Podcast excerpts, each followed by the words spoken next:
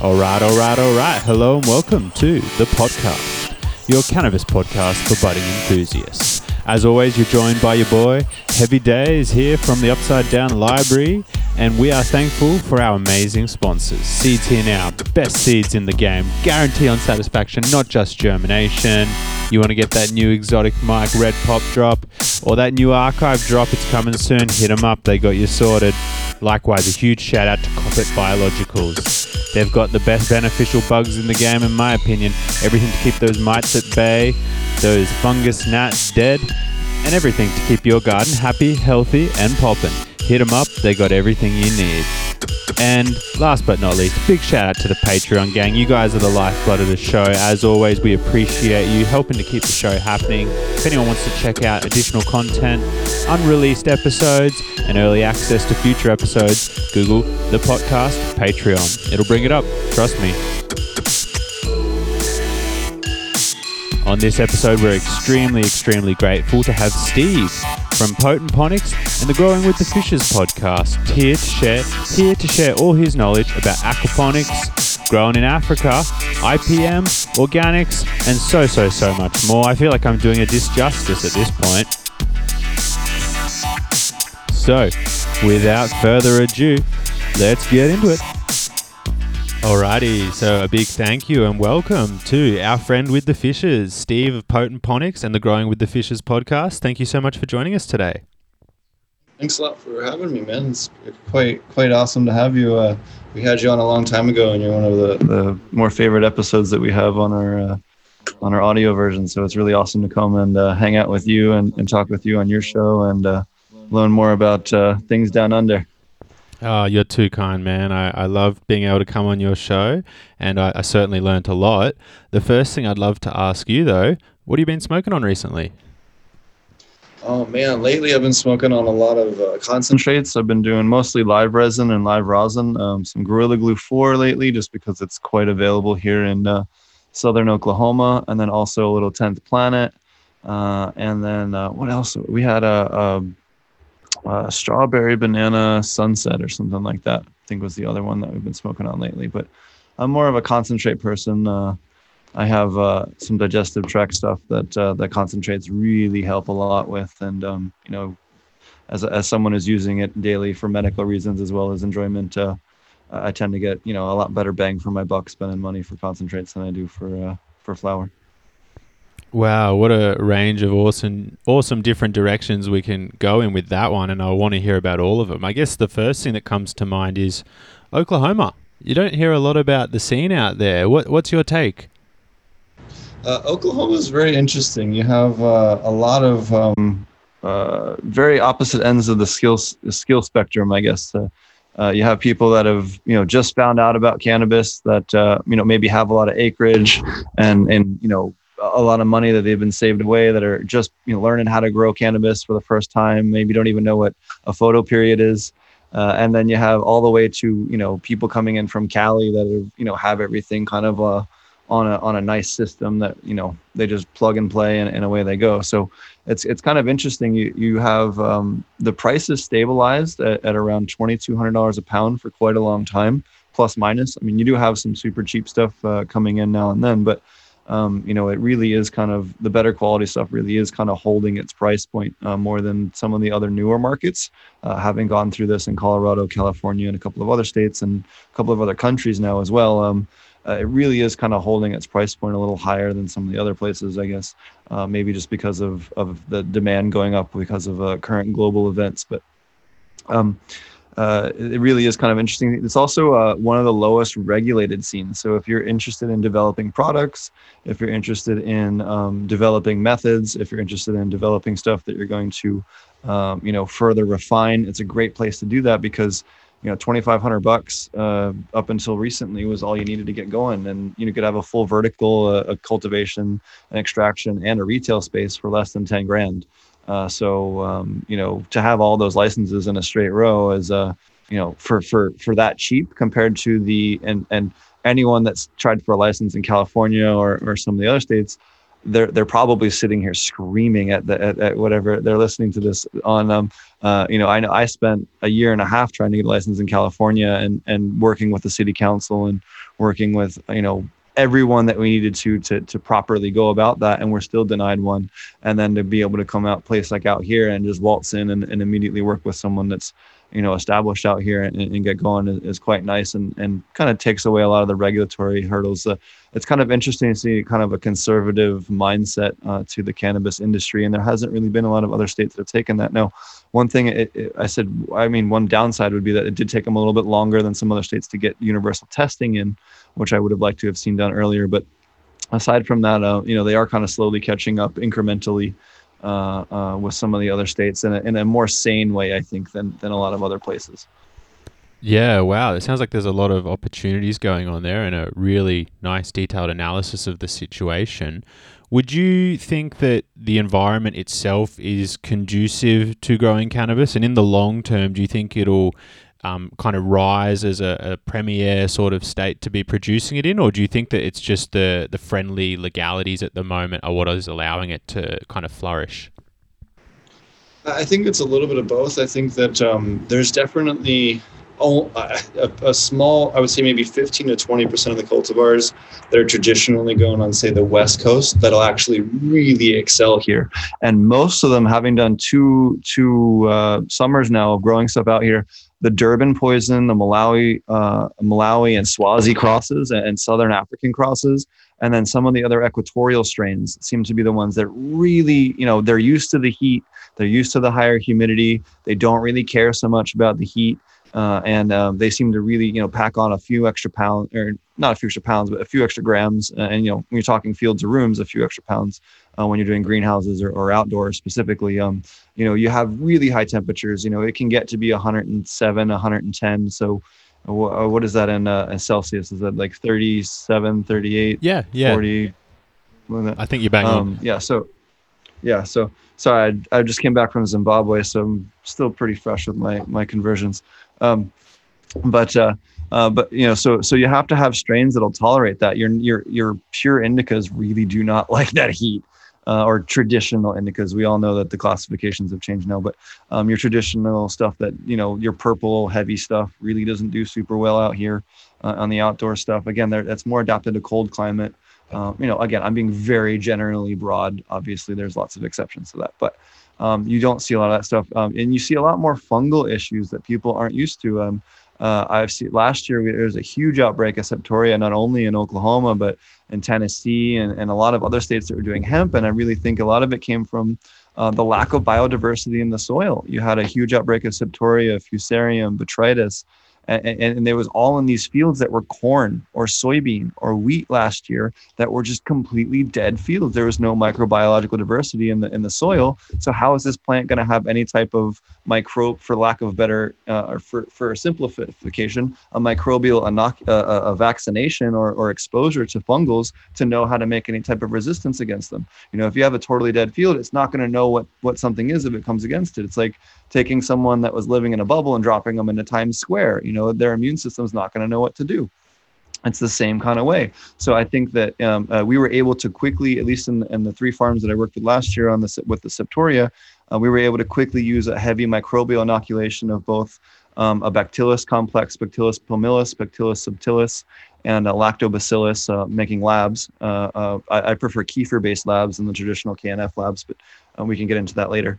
Uh, but and then doing an IMO treatment after a week of that, of rotating those other treatments, uh, and uh, just as a water and a foliar, and we were able to treat almost all those fields, and we only threw out maybe 15 plants across those three farms. So, um, and again, we caught it early. If those one, you know, once Septoria gets beyond a certain point, those plants are boned, right? So it's systemic. So um, but if you can catch it early, you can treat it. Uh, and we had very good luck by doing that. But again, it was with microbial inoculants, not with a spray, not with a fungal, not with sulfur, with a, with proper probiotics. It's the only way to treat some of this stuff. Wow, I'm already looking forward to this chat already. But before we get into it, and I definitely want to chat about Zimbabwe because that's just itching to be discussed. I did want to quickly clarify, or not clarify, I just wanted to quickly ask you mentioned that in Oklahoma the prices have stabilized at about 2200 a pound. overall, what do you predict will be the kind of long game pricing for a pound? Do you think that is the ballpark of what you want it to be? Do you think that it's maybe still a little high and with more production we could get it down? Where do you think a good price point is long term? I think, well, I guess the the first answer I would have is I don't think anybody knows the honest answer to that question, but I will tell you what I think is that I think that you're going to have craft growers that are going to have and that are going to stamp out a brand for themselves that for high quality, and they're going to hold their higher price. You, you see people like Dragonfly Earth Medicine and the the wonderful group of people in the Dem Pure network that they've built up, and all those wonderful farmers that work so hard to grow you know clean medicine, uh, and they're able to hold their brand and hold their prices up. I think you, you you know following similar type things. You have um, uh, you know other similar type groups out there that have these uh, different um, standards for their product. And i think that's going to be a way for people to really separate themselves from the pack and and allow craft growers to really excel when you have you know a lot of these bigger producers. And especially later on when you have other countries when you have you know nations like colombia and zimbabwe and places that can grow for you know much cheaper prices than than the United States is you know could ever grow for.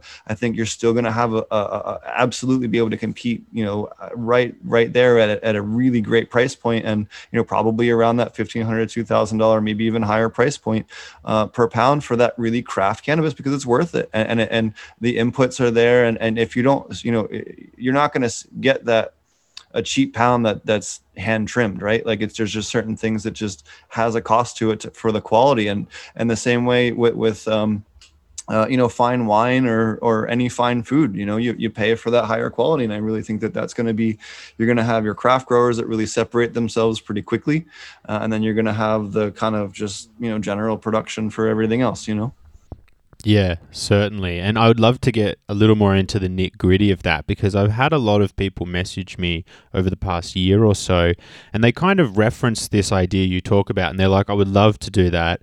I'm wondering what are some ways to do it. And the thing I would always reply with is I always think that if you're trying to set yourself apart, one easy way to do it is to uh, get like a strain and find your own unique keeper of it. Ideally, something that's not already in circulation. Maybe you even breed it yourself, which that's you know a bit of a different discussion. But what are some of the ways you think people can build a brand? Because I thought like unique strain, maybe you know even unique cultivation style, aquaponics. What do, what do you think? How can people help to establish themselves as a unique producer? Well, I would say definitely look at unique products. If you have the ability or if you have a recipe for something that grandma made that was super awesome, make an infused version if it's something that's allowed in your state, you know, and, and these types of things where you already have something unique. You just didn't think of using it in the cannabis realm or, or some other stuff. So, but in particular, uh, one one way that I work with a lot of companies is with aquaponics, and uh, in fact, there's a group right now I'm working with on a license application in Chicago, where we're going to be donating 100% of our fish to the local community. So, our cannabis facility is providing free food for the local community on top of all the medicine we're providing for our for the patients within the community. So, we're able to feed people. We also will set up uh, uh with a lot of these aquaponic systems. We'll set up wicking beds on the outside because we do have have to, um, you know, we can discharge a little bit from our filtration system if we're brewing and we make extra and we needed some place to put it without having to pay for disposal in places like California. We can set up wicking beds and just have a public garden out front and have and grow vegetables for our community. Again, being uh, more than just a cannabis uh, a company, but being a pillar of the community that's giving back to the community and you know using the whole uh, converting greed into good and, and and really bringing the whole message and the and the energy of cannabis. I mean, think about everyone listening to this show. How many times has funds that started with cannabis ended up creating and helping someone that you knew in a, in a hard spot or with car parts or with rent or with whatever all of us did at some point. All, anyone that's in the cannabis industry started slinging eights or slinging grams, and that's why we're in this point. There's very few people that didn't get into it that way, or if they did, they got into it late. yeah, but yeah. if you got into it pre-legalization, that's what you did. All of us got started that way, right? That's and then we got into growing, and then we got into you know more and more and more. So so th- this is really a way where we can give back to our community and, and, do it as a byproduct. You know, those fish are providing fertilizer for us, and we're able to just give them back to the community as a way to, to, to feed people. And again, that that helps us with our story, helps us with our brand, helps us with our whole you know eco eco not only eco responsible but community responsible with our company. Yeah, what what a powerful message because I, I even had a question about that, so we might even jump to it. But whenever I discussed aquaponics with, I've got a friend. Let me let me clarify. You you know the guy I'm trying to think of, the real big aquaponics guy in Queensland in Australia. Uh, Mr. Murray Hallam. Murray. So I got a good friend who has trained under him, so he's quite knowledgeable and um, you know firsthand knowledge from Murray. And he said he's interested in cannabis, um, and he said that he always kind of struggled to see a big cultivation facility doing aquaponics purely for the sense that he was like it just seems weird to have a store that sells fish and cannabis because he's like that would be the end goal. Like you got fish and cannabis you need to sell them both. I guess you've just provided a really nice alternative pathway to use those fish do you think that idea though that they raised is a legitimate sort of concern about like you've just got that you're ending up with these two different products or do you think we just need to look deeper like what you mentioned as to how we can utilize the resources so, so there's kind of two pieces to that. So, first off, uh, one of the other things that we've I've talked about with California producers is doing a cannabis infused smoked fish. So, taking taking the fish, doing fillets, and then doing a cannabis glaze, a flavored glaze, and then smoking it, and then doing it, selling that as a product. So, you could actually have a very good um, you know uh, a value added item with the cannabis and have the cannabis be the value added rather than you know so depending on how you want to go with your business model you could also raise tropical fish and flip those as well for profit and that and uh, often can be much more profitable than raising food fish and actually in almost all cases is more profitable than raising food fish. So if you're strictly focused on profits as a cannabis company uh, you know avoiding food fish altogether. Now the other component and this is only an issue in the united states is you cannot get a meat processing license, which you need to have to kill the fish and clean the fish, and a cannabis license because cannabis is still federally regulated as a schedule one drug and the meat processing um, uh, facilities are all uh, inspected by federal inspectors from the USDA. They can't step foot into a facility that has Schedule One drugs on the property, and then it's, uh, it, it, it, they're just conflicting, right? So, so you have this issue where I have to license a third-party processor that's already licensed, uh, where they come pick up the fish, or I deliver the fish either live or, or frozen uh, whole frozen on ice and then have them clean them you know third party and to, to legally resell them so that that is a regulatory issue that is currently an issue in the united states because because of the current federal law that people it's kind of a weird thing that i'm sure no politician thought about as a weird you know it's an off weird thing, but it is a legal hurdle uh, for aquaponic cannabis facilities currently in the United States. Now, in Kentucky, um, I actually helped uh, um, the guys over at um, uh, one of the universities. Uh, I don't know if they got the thing, but I helped write a, a grant for, um, I believe it was Langston University, if memory recalls, uh, last year. But, anyways, helped them write a, a, a grant for a, truck, a processing truck, so that they'd be able to go around to the different aquaponic cannabis companies in Oklahoma because Oklahoma currently has the most number of aquaponic cannabis licenses of any state in the United States right now. So, uh, in terms of number of businesses. So, um, uh, there, there's quite a few different companies that have adapted a couple, both uh, existing facilities and then you know new built from scratch facilities uh, in the Tulsa and Oklahoma area, as well as uh, Oklahoma City area, as well as further south where I am, um, that are all uh, all doing cannabis now. And um, yeah, kind of lost my train of thought there. no, that's just a, a, trail of knowledge. We need to leave some cookie crumbs. um, so I guess the question it raises for me is you, you just paint such a beautiful picture with this. Do you anticipate that as the years go by, we're going to see an increase in aquaponic cultivation or do you think that it's just one of those things where you know you're always going to have the people who want to do the rock wool and you're just never going to change their mind Oh no, I think you're always going to have people that have their set system that works for them. And hey, if someone has a system that works for them and they're crushing it, why change it? Like I don't, I'm not gonna, you know, if you have, if you just kill it with soil or you kill it with hydro or you kill it with cocoa, like rock it, man. But I do think that, and having done lots of side by sides now, and then consulted for lots of companies that paid me to do side by sides, um, we can crush the. I'm sorry about the pupper. I have a, a younger pupper that. Uh, uh, all puppers are welcome. A little bit younger. We can edit that out. So, um, so with aquaponics, we've managed to get significantly higher terpenes than all of our, our hydro or soil uh, uh, controls across the board. We've had not a single test out of over 120 ever come back lower on the terpenes compared to uh, dual root zone aquaponic control. Um, even non-dual root zone aquaponic controls will, will, about 75% of the time will be mo- almost all but the best living soils. Um, and that's just through terpene and cannabinoid testing that we've done. Now, what we attribute it to is one of two things.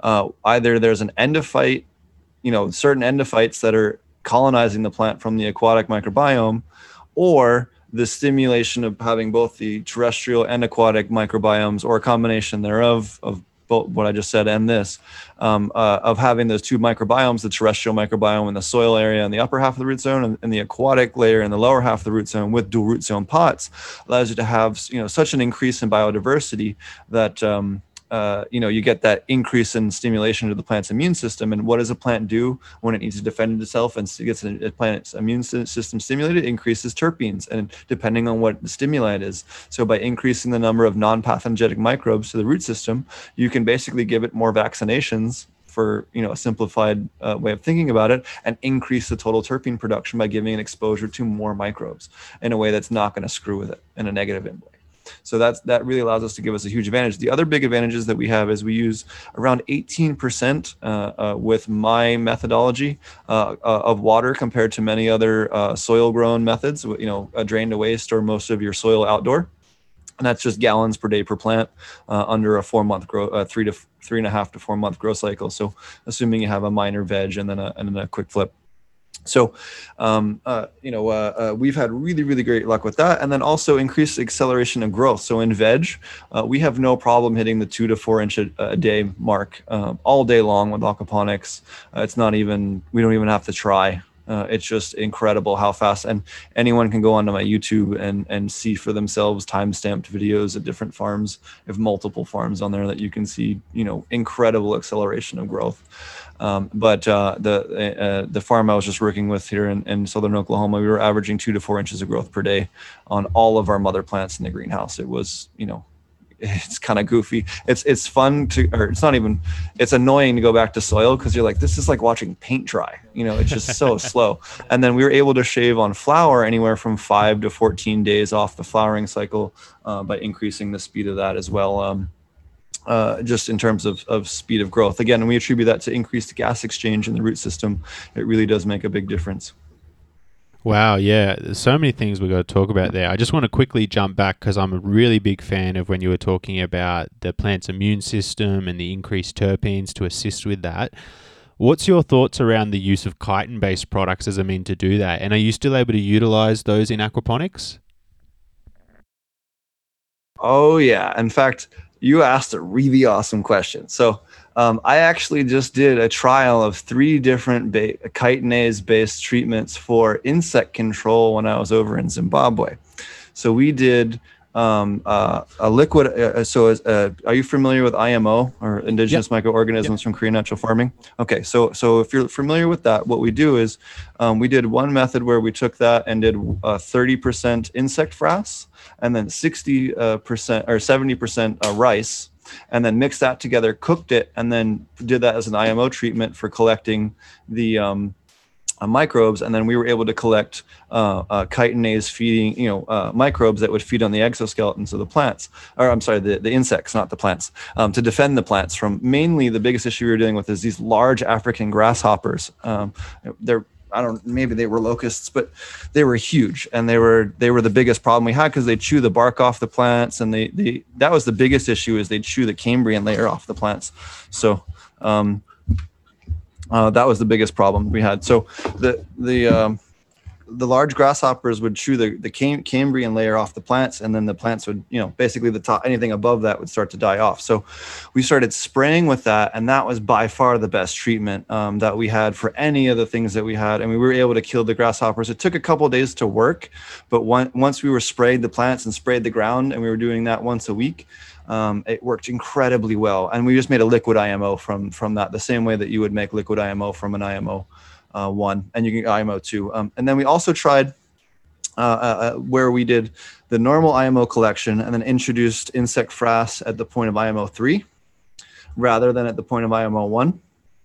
And we found that while it did work, it did not work anywhere near as well. It did, the the efficacy wasn't anywhere near as well. And then the other one we did is we did it with uh, IMO four, and again that was very similar to IMO three. While it was it did work, it didn't work as well as doing it at the IMO one stage. Um, so um, uh, with that. And then again, now you have a bunch of free chitinase that's available for the plants to absorb and, uh, you know, via the roots or any other way that it wants to, because you're just melting insects in your field. Uh, and that was one of the best general insect sprays. We were able to use that as our, one of our mainstays for our insect control over in Zimbabwe. Yeah, wow. I mean, you know what? I think it's probably about time we jump into it. So, for anyone who hasn't quite picked up on it, you did a stint in Africa just fairly recently. Would you be able to give us a rundown on, I guess, how the opportunity just at least initially presented itself?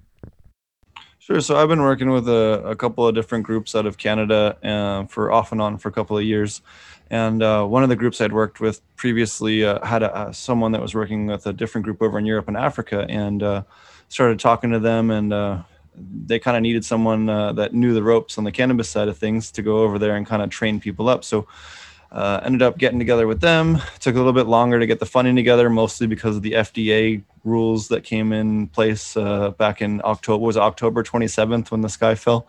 So um, uh, or whatever it was. So that happened, and then anyways, ended up over in Africa in, in December. So um, so I was over in Zimbabwe, or ended up over in Zimbabwe, uh, and then um, uh, we're getting everything going. We had 750 acres that we were prepping. We had about 15 acres that we had planted and ready to go, and then the virus hit, and everything stopped. And then I had about 72 hours to get out of the country if I was going to get out. Wow. So uh, yeah, so that was uh, that was my stint. So uh, hopefully, when this all settles down next year, uh, probably the I'll think you know we'll we'll we'll figure it out. But right now, they harvested off what was there, and everything's on pause because I, it's it's it's psychotic to try and move any products around the world right now, and trying to move cannabis is even harder. So it's just kind of a process it all and sit on it for now because financially it's the only thing that makes sense on, on the scale that we're doing it. Yeah, I totally get that. And I mean, we're going to probably dig around this topic for a little while, but just to go back for a minute, you mentioned that things are on pause at the moment. I actually know a guy who's involved in um, general hydroponic stuff, and many years ago he was contracted to go to Zimbabwe, I think just to grow some lettuces and things like that. And he set the operation up. It sounds like kind of a similar situation to you he felt confident he'd trained them up well enough and then he left and it was all going well for probably six 12 months. And then after a while it just started going really bad and um, he was getting emails about it and he's just like oh i don't know what's going on but apparently it's starting to go really bad. And what it ended up happening was that the locals were just so kind of unfamiliar with um, he was using salt-based nutrients in a pure hydroponic setup but basically what had happened was they had, were using like a part a and b nutrient and one of the A or the B had run out and they just didn't understand how it worked and so they were like oh we just use the a in replacement if we don't have any b and it just kind of highlighted that like it was such a foreign style of growing that they just they didn't fully understand it do you feel like that might be the case now that if you like that might be why things are on pause because there is still a bit of a learning gap for them to fully get autonomous with it no, no. The, the reason why everything is on pause is because their uh, the value of their dollar is uh, collapsed because yeah. of the virus. But uh, sure. so that that's honestly. But um, the the the other reason, but as far as uh, agricultural stuff, um, they are incredibly learned with agricultural practices, especially organic agricultural practices. They they are very good about uh, uh, doing a lot of of stuff that we would consider similar to maybe natural farming. Uh, oh, but um, uh, they also have a huge presence of Syngenta. Uh, if you go into um, or Monsanto, as you guys may also know them as, um, uh, for the you know they they that's their other name. But and, and if you go into Harare or any of the bigger areas, uh, Kadoma or uh, Vic Falls or anywhere, um, you're going to see Syngenta, Syngenta, Syngenta, and they sell all. They probably sell 85 to 90 percent of the seed in the whole country um, which sucks. Um, yeah. Um, but that's probably the biggest issue is that it's hard to find. It's hard for farmers to find good seed. Now, the moment you get away from any of the big cities, it's all organic as can be. They they they they don't they've never seen a pesticide. They don't know what a pesticide is. Like it's fine, right? So it's just a matter, or they do, but it's organic. You know, they're making ferments and stuff, right? It's not like or ortiz or they're they're burning something you know a, a, a smelly herb that to, to have the smoke waft through to get them up or you know they have some other method it's not I, one thing i would say and it's funny because i had this conversation with somebody else Zimbabwe actually this week, um, just because of the current events in, uh, in, the United States, is that I said, you know, if something were to happen with the government in Zimbabwe, everyone can just kind of farm. Like everyone knows how to farm, everyone knows how to self-sustain themselves from a survival standpoint. Whereas in the United States, people don't. You know, a large percent of the United States doesn't even know how to plant a seed and grow a bean or a tomato. You know it's just not something that people are familiar with or been exposed to. So um, whereas you know a lot of these other parts of the world yeah maybe they don't have all the things that we have but you know what? Everyone there can feed themselves if they have to. Or you know they they they all have a garden. Every single person has a garden in their on their property where they're growing food you know and it's culturally you know a lot different where they're they are more self-sustaining in terms of food production and you know if, if i was going to get stranded and, and something like that you're going to have more food in a place like that even though it sounds kind of crazy so I, I think that probably a question a lot of a lot of our listeners are wondering is whereabouts in Zimbabwe were you based geographically and what type of strains did you found work really well there? Sure. So we were growing a couple of different CBD cultivars in Kadoma. Um, I actually don't have the strain list in front of me. I have it. I posted it up on my Instagram. I have the exact strains that we were growing there. We were actually the first company to legally import them into Zimbabwe. Um, actually, funny story on that, which I'm sure the, uh, the the guys at the airport don't want me to tell you, but I'll tell you anyway because it's funny. Um, so we we we get these seeds in right, and it's like uh, a big giant pack of seeds and like you can smell it right? Because they're fresh seeds right? So they they smell like terpenes. Like you it smells like a fat old bag of weed and they open it up and the cops are like whoa! And then they're like can you do this? And then they want to see paperwork and then they held it for a couple extra days and, and checked with the ministry of health and all this other other crap. So so we finally get it cleared and then they come out and then so the the they have like the like the narc cops or like the drug cops there and they're laughing about it and they're like cool well let's test the dogs right so they go and they grab the dogs and they bring the they put three packages out and the ours is one of them and the dogs completely ignore it and they get real mad and we're just sitting there laughing and then we realize like they're getting really they're they're getting more mad so we just kind of like can we get the paper? Can we get the paperwork and get out of here now? Like, it's time to go. like, it's not push the limits. Buddy. Yeah. Lovely. So, I mean, in terms of Zimbabwe, were you more up north, more down south, or do you feel like the whole area is just pristine? It doesn't matter where you are. Sure. So I was I spent so I did go out and visit in Nyanga, which is in the far east, over by Mozambique. Um, but then I also um, uh, where my, the farms where I was working in was one is in Marondera, and the other one was in um, north of Kadoma. I'm, I'm not going to give the exact location just for security reasons, but north of Kadoma. So um, was probably the biggest large city nearby. Do you feel like Zimbabwe in particular has a really nice sort of environment that's conducive to growing, or do you think that the end game is that like most African countries will just be set to go hard? No, I think Zimbabwe particularly has a wonderful climate, temperature wise and humidity wise, and, and everything else. And the soil is very conducive for it. So fantastic. And I mean, when you're there, have did you try to grow anything in the soil, or was it all aquaponic? So one one of the two farms I worked with was aquaponics, and the other one was soil. So Oh, okay, cool. And what would be your recommendations for someone looking to work with some soil they've got that's never been like tended to, so to speak, and they're going to have to maybe put some inputs in? What are your go to inputs that you might put into the soil to help give it some uh, nutrients? So, um, oh man, I, it's really going to depend on what that soil is. So, if there's a lot of not a lot of organics in it, I would say you know making sure you can add a compost or some you know leaf mulch or something like that um, or you know it's really just going to depend on it. You know my first thing would be get a soil test and find out what's going on in there and you know get some under a microscope slide so that you can see what the heck is going on. Sure. I guess maybe one of the more commonly heard claims i hear is that uh, basically uh, what is it? Uh, biochar and cover crop. I always hear those two things because it's like it makes sense in theory, right? Do you feel like that actually works in practicality? So I've done a lot of testing with biochar. Um, I'm going to be an outlier and tell you I think it's in 75 to 90% of people's farms complete snake oil. I don't think it'll do anything. If you're doing good composting, good microbial inoculation, your KNF inputs, you are going to notice absolutely zero difference in yield, terpene content, or cannabinoid content. And I say this because there's a, a farm in Gilcrest, Colorado that I've worked with that we put together in 2013 or 2000, 2013.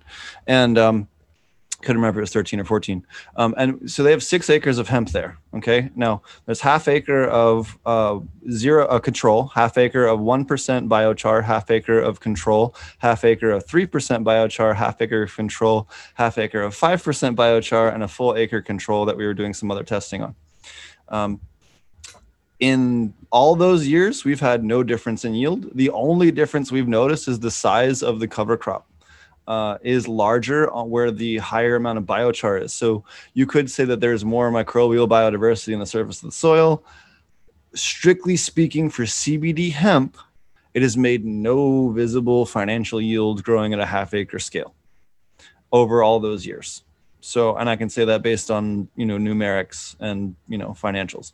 So, based on that, then yes, I, I think it's not. Now, if you have a super compact clay or you have just really terrible soil or no organics at all, yeah, it's going to do wonders for your soil. But if you're dosing with all your normal, you know, probiotics and your KNF inputs and, and everything else, it's not, you're to, you're already adding all the microbials and a lot of the other stuff that you have. You don't need an extra space for it to survive.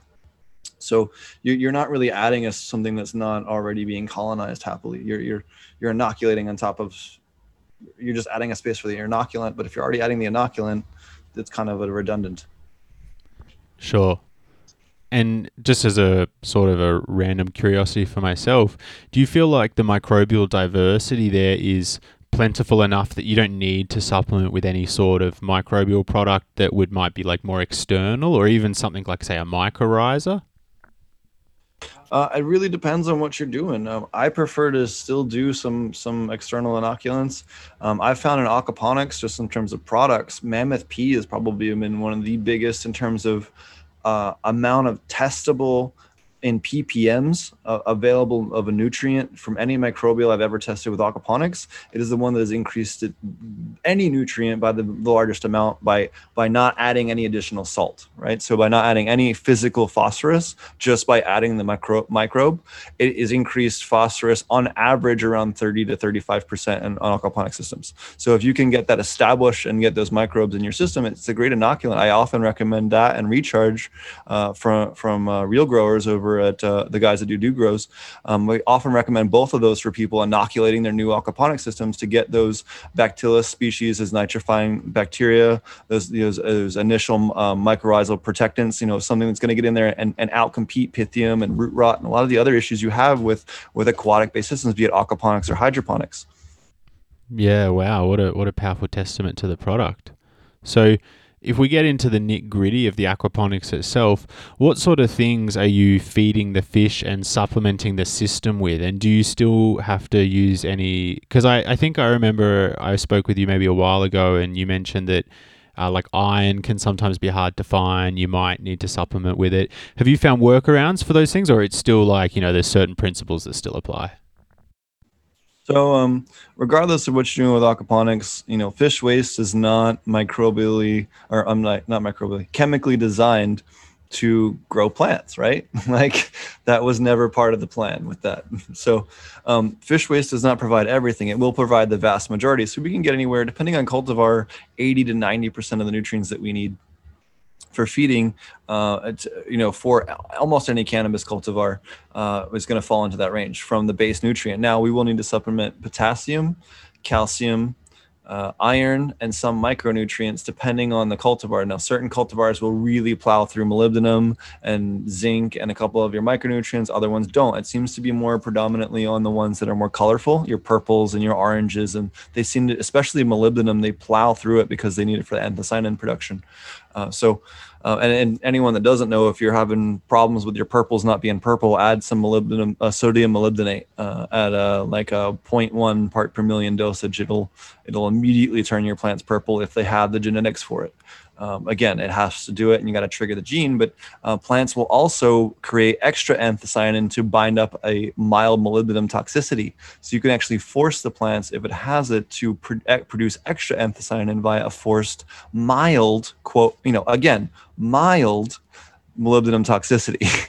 uh, you go too hard, you're going to cause other problems with your nitrogen. But you know, that's a whole separate discussion. But uh, uh um, but for purples, you know, definitely. So uh, and silica. So I've done a ton of side-by-side testing with silica, and we did silica testing.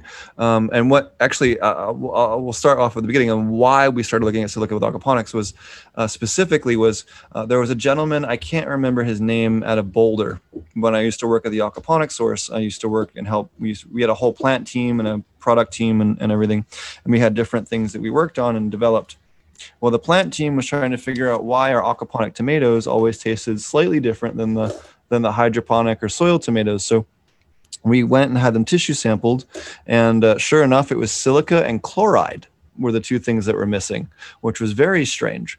Um, and this was before we learned about flavonoid testing and all that. We were looking at this more from a nutrient kind of perspective before, uh, you know, anyways, uh, I was a little bit greener on the trying to fine tune this on the on the plant side of things. I wasn't thinking cannabis mindset with the vegetables. You know what I mean? Um, so, anyways, so uh, so um, the issue. Uh, so what we did was we tested that and noticed the silica and the chloride. So what we did was we upped the silica, we upped the chloride, and we had an, a, huge increase in uh, not only yield about about 15 to 20 percent, but we also had a reduce in reduction in powdery mildew and molds, and we also had a reduction in um, uh, we also had a reduction in uh, issues with um, uh, uh, crispness. So if we harvested lettuce and put it in the fridge, we were able to get anywhere from five to eight additional days in the fridge where it's, you know, before it started to wilt and look like crap. Um, so we were also, you know, and other things like powdery mildew in cucumbers and, we, and, and um, uh, the uh, total um, um, failure rate of flowers on cucumbers were also increased by increasing silica as well. And it seems to be a threshold around um, uh, 60 parts per million in, in aquaponics, uh, really seems to be that minimum threshold, at least for most crops. And then cannabis seems to be a little bit higher than that. But um, but in general, that, that, that's some of the different rabbit holes that I've had the pleasure of jumping down with, with some of the different groups that I've worked with. Yeah, wow. Very, very detailed analysis of what's necessary there a question I've always been wondering is do you think that even with the use of aquaponics, if you're in somewhere like Zimbabwe, you could still get some sort of terroir, or do you think it just it probably has to be in the ground to sort of do that? Well, so I do think, and I and I, so I'm two minds in this. So one, you're not. I wouldn't qualify it. I wouldn't go in with an aquaponic system into Humboldt and say it's a Humboldt terroir, right? Like that's it's not going to have the the microbes and the flavors from the ground. What I would say is that you could make a good argument that aquaponics is its own terroir because it is its own root biome that is completely unique. Now you will have unique to different climates and you could say maybe you know certain things and you could absolutely develop something similar because again your your microbial biodiversity and, and it's funny you mentioned that NASA did a study a couple years ago and I was working with a vegetable farm that participated in this and they did DNA studies on trying to see okay well what are all the mineralizing microbes? If we went to Mars or someplace like that what's the pack of microbes we need to bring to aquatically mineralize either human waste or animal waste or whatever we're going to do for fertilizer? So so whatever you know biological waste that we're going to process into plant food what packet of microbes do we need? So they tested all manner of soil microbes and aquatic microbes, and they had some cool results. So one of the things they found was is that the the most or the least biodiverse aquaponic system was um, 168% more biodiverse than the most biodiverse soil system they tested in terms of microbial species count. So they they the aquatic biome just slaughtered it. But if you think about it, the aquatic microbiome has had an extra billion years to evolve. So of course that makes sense, right? That that's a no-brainer. So uh, that was really interesting. And then also uh, they, they found that you know none of the aquatic tests had the same microbes. You had radically different chains of microbes that were mineralizing the same minerals in completely different chains. Some of them were two, some of them were up to eight, and, and everything in between. And, and, and each each one of them was different. There was no universal. And that was i think one of the even trippier things is that you have all these different ways that this is co-evolved around the planet to mineralize xyz minerals a thousand different times. So who knows? You know there it's such a big rabbit hole and no one's looking at it for aquatic mineralization. It, it's there's billions of dollars in ag tech sitting there on the table and and no one's even looking at it. You know it's really a huge if someone out there is listening to this and wants a gold mine there you go you know, pick pick pick literally any microbial chain, and 78% of them will live in a terrestrial microbiome. So you, 78% of those microbes that you can hunt for will live in both soil and aquatic. So it's it's an area that needs a ton of research. It needs lots of university students doing lots of papers. It needs all of those things. Wow, yeah, that's almost like a gold mine of papers you could put out on that subject.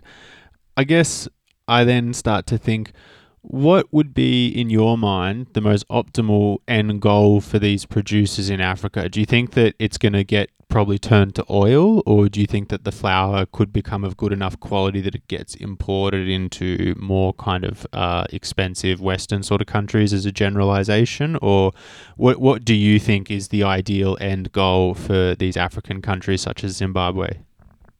I think really their bulk goal is to do bulk isolate production, doing oils that are separated out. Um, they're not, again, they're not going to compete for quality. The, they can compete for scale. You know, the, the cost of labor there is very cheap. Um, your average person there makes eight to twelve thousand dollars a year. Most of them are closer to eight or less. Um, just to give you an idea of people in Zimbabwe in terms of U.S. Per, money per year, uh, and that's you know middle class. So um, do the math on how cheap some of these people are living per year or per day. You know, it's you know something that neither you or I could are capable of doing. That's for sure.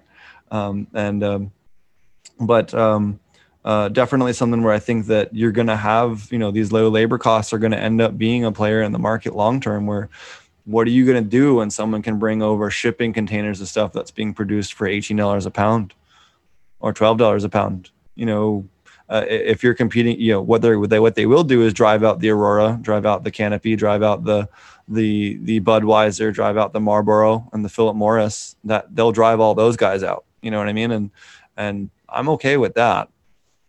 You know, we we all the craft growers that listen, most of the craft growers listen to the show, they're not competing with them anyway. They're they're not even on the same league.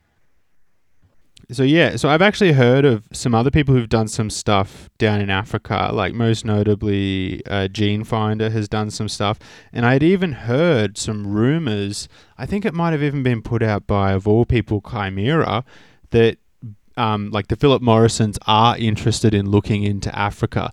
Did you see any other people or other operations down there looking to do anything like that? Oh yeah, and actually, the the I guess what I would say is the most concerning is you have uh, there's a, a Chinese uh, uh, group that's kind of moving into Africa that wants to kind of push into the cannabis market, and they're trying really hard to find genetics. They don't have genetics. They were desperately trying to talk to anyone Westerner for genetics. They wanted to desperately buy anything that I had. Um, that that seemed to be the thing that they didn't have. Um, but they are setting up some big operations over there, and you know who knows what they're going to do the to the the price points in the industry. I mean, they already have completely collapsed the fiber market and the oil market, you know, price point wise, to make it really hard to compete. So um, let's hope that they don't try to move in on the other stuff. But again, they're still never going to compete with the craft growers. You're not going to the people that are going to go, you know, to, that are buying high quality stuff right now are not going to ever look at that anyway. You know what I mean? Yeah, of course. And so I guess my next question, although for you it would be specific to Zimbabwe, but I think you could broadly apply it to anyone who's going to a, a kind of an area where like there is cheaper labor and they're looking to set up a bigger operation. Do you think in that sort of general situation you would look to bring in some genetics like what you just mentioned or do you think that it might be more wise to work with any pre-existing cultivars that might be there? No, so I actually I well I, I have access and have some some wonderful Zimbabwean cultivars I picked up in Nyanga, but they are not heavy yielders. They're they're not commercially viable stuff. You, if you're growing uh, on a commercial scale, and if I'm growing and setting up for someone as a, a consulting client, I'm setting it up as a resin factory, and it needs to pump resin out. I don't care about anything other than that. You know, we're, we're, we're trying to pump flower and pump resin. You know, that that's what we're doing. It needs to turn over quickly. It needs to be resistant to most things. It needs to not be a pain in my ass to grow. It needs not to have some whack ass feeding schedule that's going to make me pull my hair out or some other baby thing that that particular strain is, is going to annoy the crap out of me about. That everyone, you know, everyone has a strain they love, but it does this XYZ weird thing if you don't do it right. Right. So um, uh, try to avoid all that stuff and just get to something that's easy, consistent that people that aren't on the same skill level as me can can pump out and run. And and and it doesn't matter what I can do. It matters what the guys I train that leave behind can do. And that's a thing I think that a lot of people set themselves up for is that anybody that's high skill level can come into anywhere and crush it and, and get the place back on go online. It's can you train the guys and then leave them with a coloring book simple methodology that they can follow after that that that they can succeed with. And that's really i think in an area where um, you know it's hard to because there isn't a lot of agricultural education in africa in local languages uh, in fact there's almost nothing in agriculture stuff in Shona, which is the native language in Zimbabwe. It's really hard to find even plant names and stuff like that. When I was trying to research plant names and pathogens and and pests, it was hard for me to look up that in Shona or English, right? Like there's just nothing. They just it's all verbal. Like a lot of African stuff is just verbal, right? They just don't. There's not a lot of documentation, or there isn't like the language isn't there for that type of long-term documentation for lack of a better word with with the languages right? For for our specific craft. It just hasn't been developed yet. There's no word for terpene or cannabinoid or it just it, you see what i'm saying? Like it's almost yeah. like with the with like the people that um uh, uh i know uh, uh, uh was it uh oregon pdx uh, um uh, why I blanking out on her name right now. Uh, uh, Jared and Angela uh, Pranks that are working on the, the sign language for the cannabis. Um, it's, it's almost like that. They don't have the language for our industry in the African languages. So some conversations are hard to have. Yeah. Just, just trying to explain things on a basic level when they don't even understand, even if they understand English, I just went over their head. You know what I mean? Yeah. Yeah. And then, you know, and, and then also just trying to make sure that like, when you're trying to find seeds or if you are trying to acquire anything that like it can be quite the quite the hectic thing to do and, and quite the long journey to get to the farm or you know you might have to i don't know jump on one leg and rub your belly to, to get them to believe that you're not a cop and all kinds of other goofy stuff but generally when you have waist length dreads it gets you by most of that oh, I like that. And you you bring up a very valid point. You know, like we both need to have the same lexicon, otherwise we can't really talk, can we? But just to jump back to one of the previous points, if you're willing to, what sort of genetics did you take with you that you thought would do well there? And long term, do you think that down the track people will breed stuff specifically for that area? Sure. So, so the stuff that I specifically brought was Durban, uh, and then I brought some uh, Reunion Island seeds, which oh, the old uh, Zamo. Zamal. Yeah, yeah. love it. Um, so because uh, they're damn near there, it's very close latitude wise to where we were. It was not far off a lot. So I figured, hey, if it's gonna work uh, and get me the that that weird gene expression with the continuous flower, I I need to grow it you know, at that same latitude, you know, as close to that latitude as I can. And hey, if I'm going to be in Zimbabwe, hey, let's go for it, right? I'm going to yeah. be there. So, um, uh, and then um, what was the other one? Uh, G13 hash plant from Dragonfly Earth Medicine was the other one that found its way over there, allegedly. um, so uh, uh, that's the other one that uh, was the, the, the THC cultivars that we brought over. Um, we had some other stuff that uh, again I have it written down on the post. I'd ha- I don't remember what the other stuff was, but those are the ones that I brought over personally for my own smoke. Sure, and I mean to me, the the first two you mentioned, the Durban and the Zamal, sounds like pretty clear winners. You can understand why it's going to work well. I am curious to know, did the G13 hash plant just freak out, or it handled it pretty reasonably well considering? No, I, it loved it. Yeah, I, yeah, all of them did great. I mean, and I, and I specific, I knew it was a pretty, it's a pretty sativa leaning plant, and it, I just, it's my favorite thing to smoke all day long. If I'm going to smoke one plant all the rest of my days uh, ever since last April when I was first introduced to that cultivar. It, it's got its claws into me. So, yeah, it's thanks, Josh and Kelly. Yeah, it's a beautiful plant. I think I've been lucky enough to try some of that same cut, and yeah, very special stuff. So, the next question I guess I was interested in is that we're hearing a lot of talk these days about how there's kind of this detrimental, I don't know if detrimental is the right word, but people comment about how we see a lot of hemp sprayed with distillate and it's getting passed off. Do you think that's that is a bit of a risk with the massive influx of cheap distillate coming into the market long term or do you think that's more of just like a short term thing and people will catch out how like you know they'll learn to pick up on it and just stop buying it? No, I mean I think it's definitely a problem. I think it'll definitely become a problem, especially international stuff where it's a lot easier to hide it on bigger batches. Um, but I mean, shit, I I can remember a lot years and years ago seeing people spraying garbage weed with terpenes in California. You know, as soon as they were, as soon as uh, River was a Blue River or what was it, Blue River terpenes? Yeah, yeah, it came out with Blue Dream. Yeah, yeah, and as soon as they came out with those terpene vials, man, it was all over like like that's when as soon as people started doing the isolated terps and spraying it, I can remember seeing. I know I was where I went and had a guy I was consulting for in San Diego, and he comes up to me with this bag of white moldy, like very clearly PM covered weed. He thought it was awesome because he thought it was frosty, and he had never seen PM before, oh, no. and it was sprayed with terps to hide the the boy high school locker room smell. Yeah and he it dude we i about fell out of my chair laughing because this dude had paid like three grand or some shit for some moldy ass weed Oh yeah, I guess it is a it's a real risk factor, isn't it? But I mean, it brings us on to the more valid question, which is, what do you think will be kind of the next step with distillates? Where do you what sort of products do you think will be utilizing this more cheaper distillate? Do you think pens is going to be just you know it's just full steam ahead, or where do you see things going? Well, the pen market is rapidly changing because um, you have all the one we don't know. Well, the pen market's interesting because you have terpenes that are highly regulated in Europe in an isolated form that are not regulated in a blended cannabis form, which at some point is going to have to have some type of legal reckoning, and at least in the EU market and probably on the wider international market. Um, and then you have um, uh, you know, pens are popular, but again, you have the coils that, depending on quality, can be a health hazard. You have you know, depending on the blend with the terpenes, can again be a health hazard. So, but people love them. The, the pens are one of the most popular things out here. Edibles are also super popular, and cooking oil is super popular here in Oklahoma. Those three are are about 65% of the market because it's a lot of older people. They they want to be able to dose themselves, and they want something that's not a little more discreet and not you know chiefing out the neighborhood. You know what I mean? Yeah, certainly. And I mean it raises a really personal point to me because I've actually uh, I've, I've cut down my usage quite a bit over the past year, and I'm I'm perfectly happy with that. And it's made me realize when I go have a hit of some of the strains I used to be puffing on all day, it it sends me flying. And so I can totally empathize with older guys who are like, oh, I just want something that tastes good and doesn't destroy me.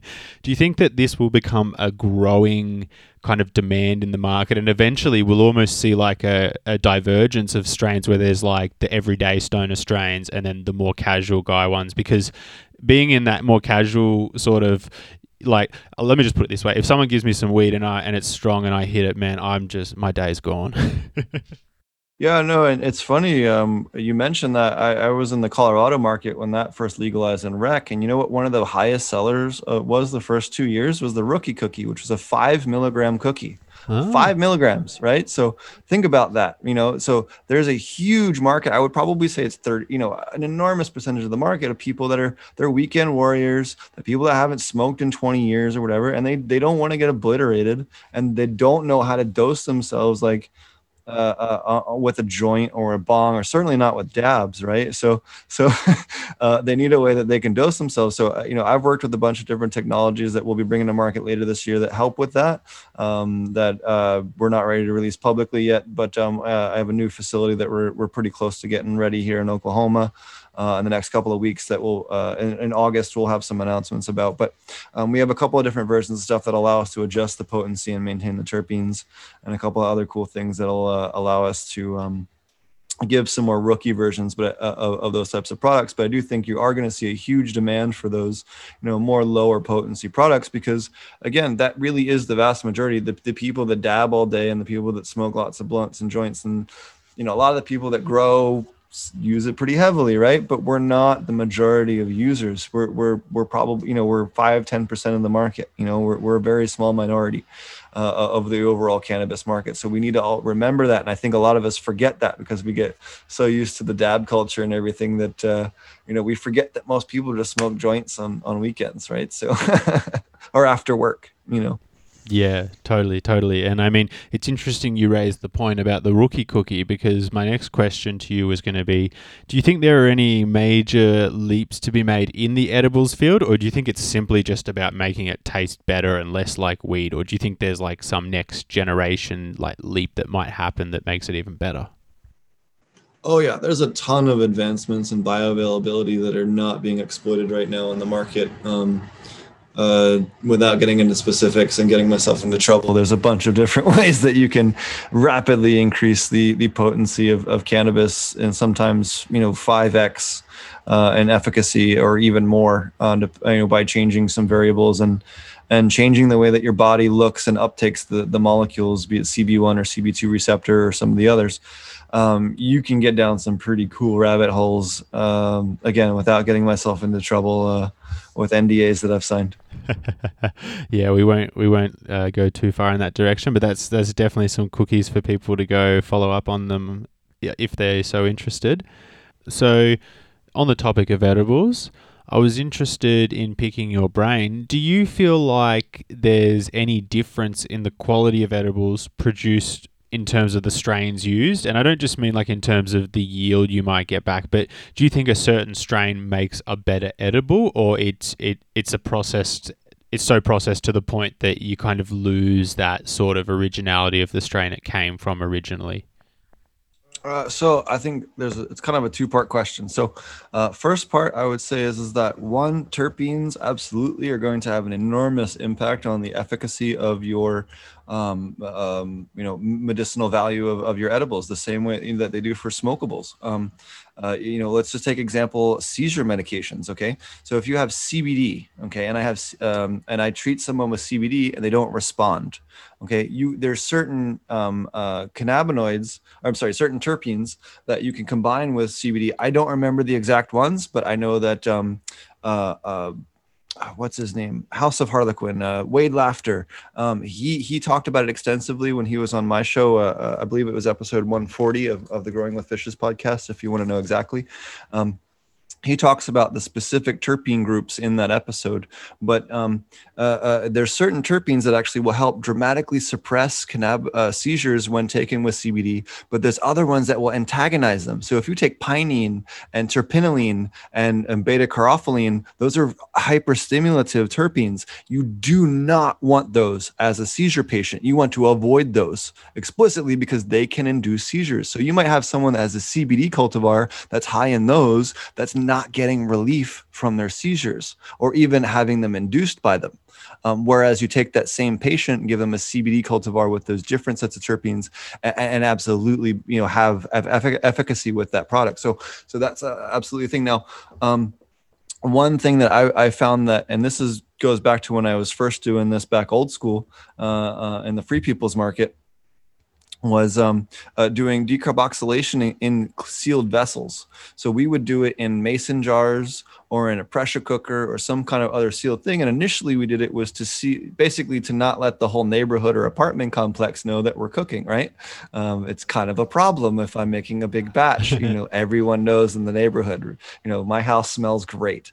Well, when you're in a less than legal area, that can be a very big problem, depending on who your neighbors are. So we originally did that, but what we realized was we were trapping the terpenes in. So we, we, so the method that I prefer to decarboxylate, if you're decarboxylating flour, for those at home that are, are, are making their own edibles, is take take your flour, dry it out, and then fill your mason jars up about 50% of the way, and then put them in the oven uh, uh and, and cook them at about 240 degrees for you know uh, one hour. And, and that'll decarboxylate your stuff really really really well. And then also trap those terpenes in and also won't stink your house up. Or very you know you'll it'll smell maybe like you're smoking a joint. Like you'll know that there's weed there but it's not you're not going to bomb the house out right? Um, so then you take those and put them in the fridge. And what that's going to do is cl- cool and condense the, any of the the compounds that were turned into a gas, mainly your terpenes, allow them to recondense back onto the plant material and, and, and come back out of the gaseous form.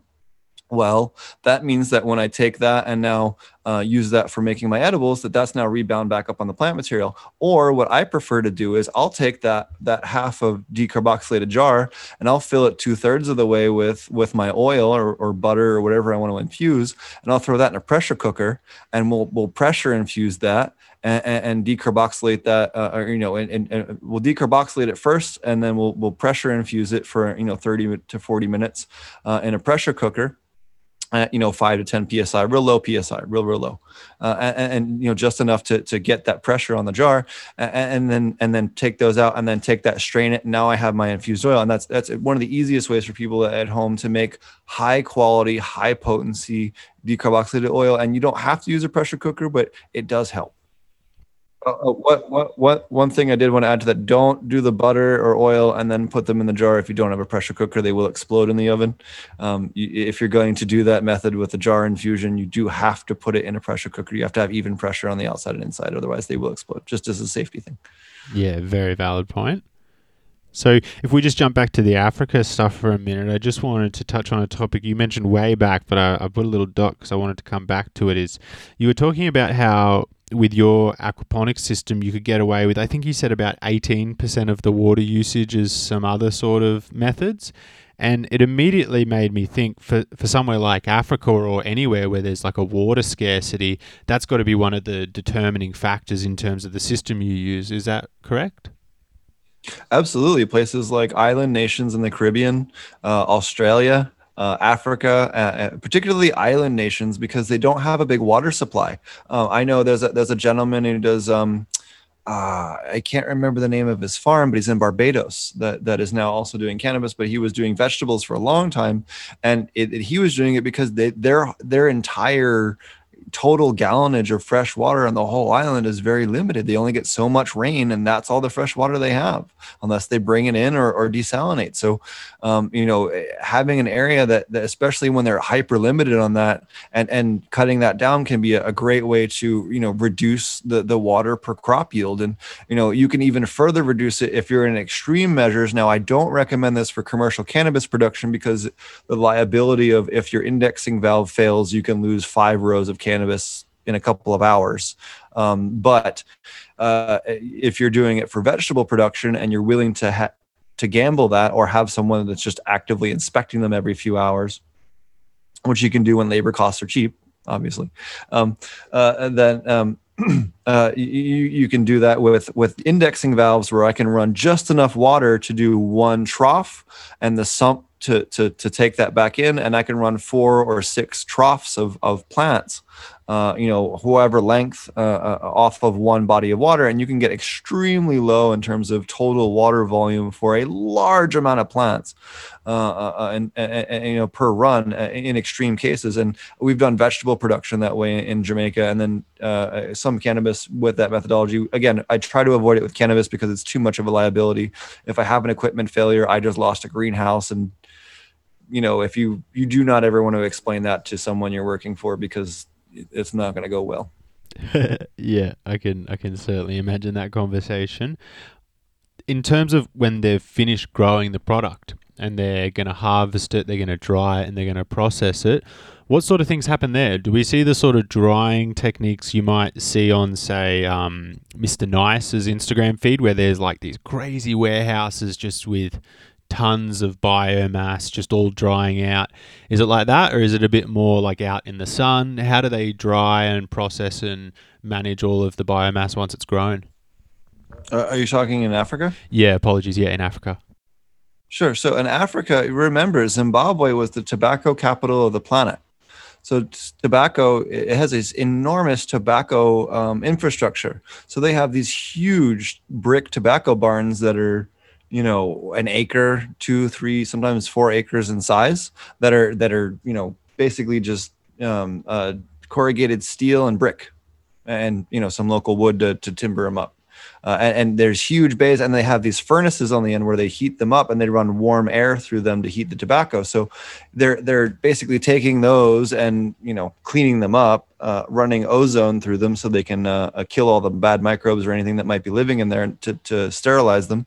And then um, converting those into cannabis drying barns, and at least on a large scale. I've seen three separate farms in Zimbabwe. I had a chance to visit some of our competitors, not competitors, but other producers, I guess is probably the better way to put it, in Zimbabwe. And they were all, all of us included, all of us were using, you know, old tobacco properties because they have the, uh, the well infrastructure, they have the irrigation infrastructure, they have the water reservoirs and they have the tobacco drying bar, you know, the, the drying barns. They have the, the the the tractor buildings that we can use for you know extraction and everything else. So it has kind of the pre-built infrastructure or at least the the framework for a pre-built infrastructure that you know maybe it needs to be brought up to code maybe i need to you know update things in terms of modernization but you know 80% of what i need is already there yeah, wow. And in terms of the processing, does it take place in Africa or does it go somewhere else? How do they do that part?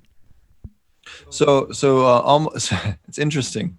Uh, there's a couple of ways that that happens from African countries. So one way that it happens is they'll take it, dry it, and ship it out as dry biomass.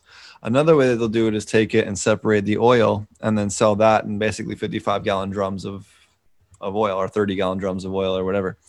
The other way that they'll do it is um, they'll take it, they'll dry it, say down to 35, 40 or 35%.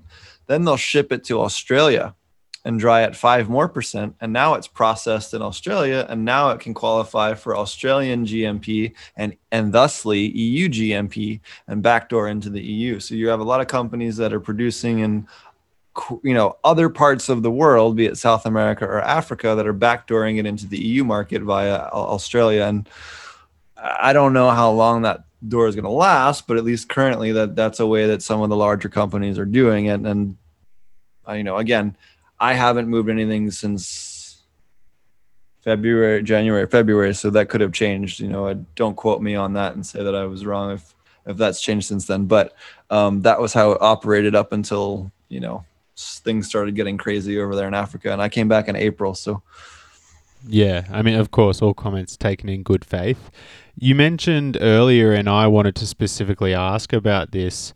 The price of the oil, it's astronomically low. I think I heard before we even chatted a few months back, someone quoted something like $200 a gallon or just something which just blew your mind open. What do you think that's going to do to the global kind of pricing? And is it like what is the price? Like what's the going price over there? Uh, so I don't, I don't know what the current price in Africa is. Um, we were all looking at at refining it into internet, mostly European markets. Um, without getting into specifics that may or may not get me in trouble, but um, that that was all all going into European markets. So I I could tell you what that price was, but I don't know what you know what the the low ball stuff that you're seeing out of there's a big company out of lesotho and a couple other places. Um, i also know that we, we originally wanted to get launched in south africa and then south africa started randomly arresting producers that were legally licensed that were not violating anything.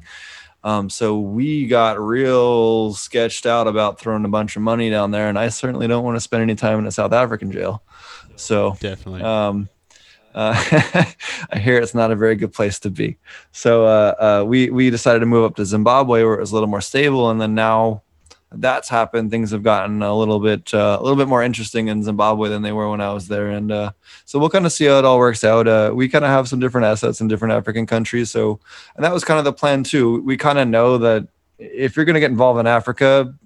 Mm, Africa doesn't always have the best stability when it comes to government and regulation. So you kind of have to diversify across a couple countries and have, you know, kind of one export company that can kind of conglomerate the uh, output of those different countries into, you know, set contracts for for different different people internationally. So that's kind of the easier way to operate over there. And doesn't matter what type of agricultural crop, if we're doing, you know, maize or corn or or whatever, you know, or cannabis, it, it you know all of them pretty much operate that way by diversifying across nations because again, it just changes too often over there. It, it, yeah.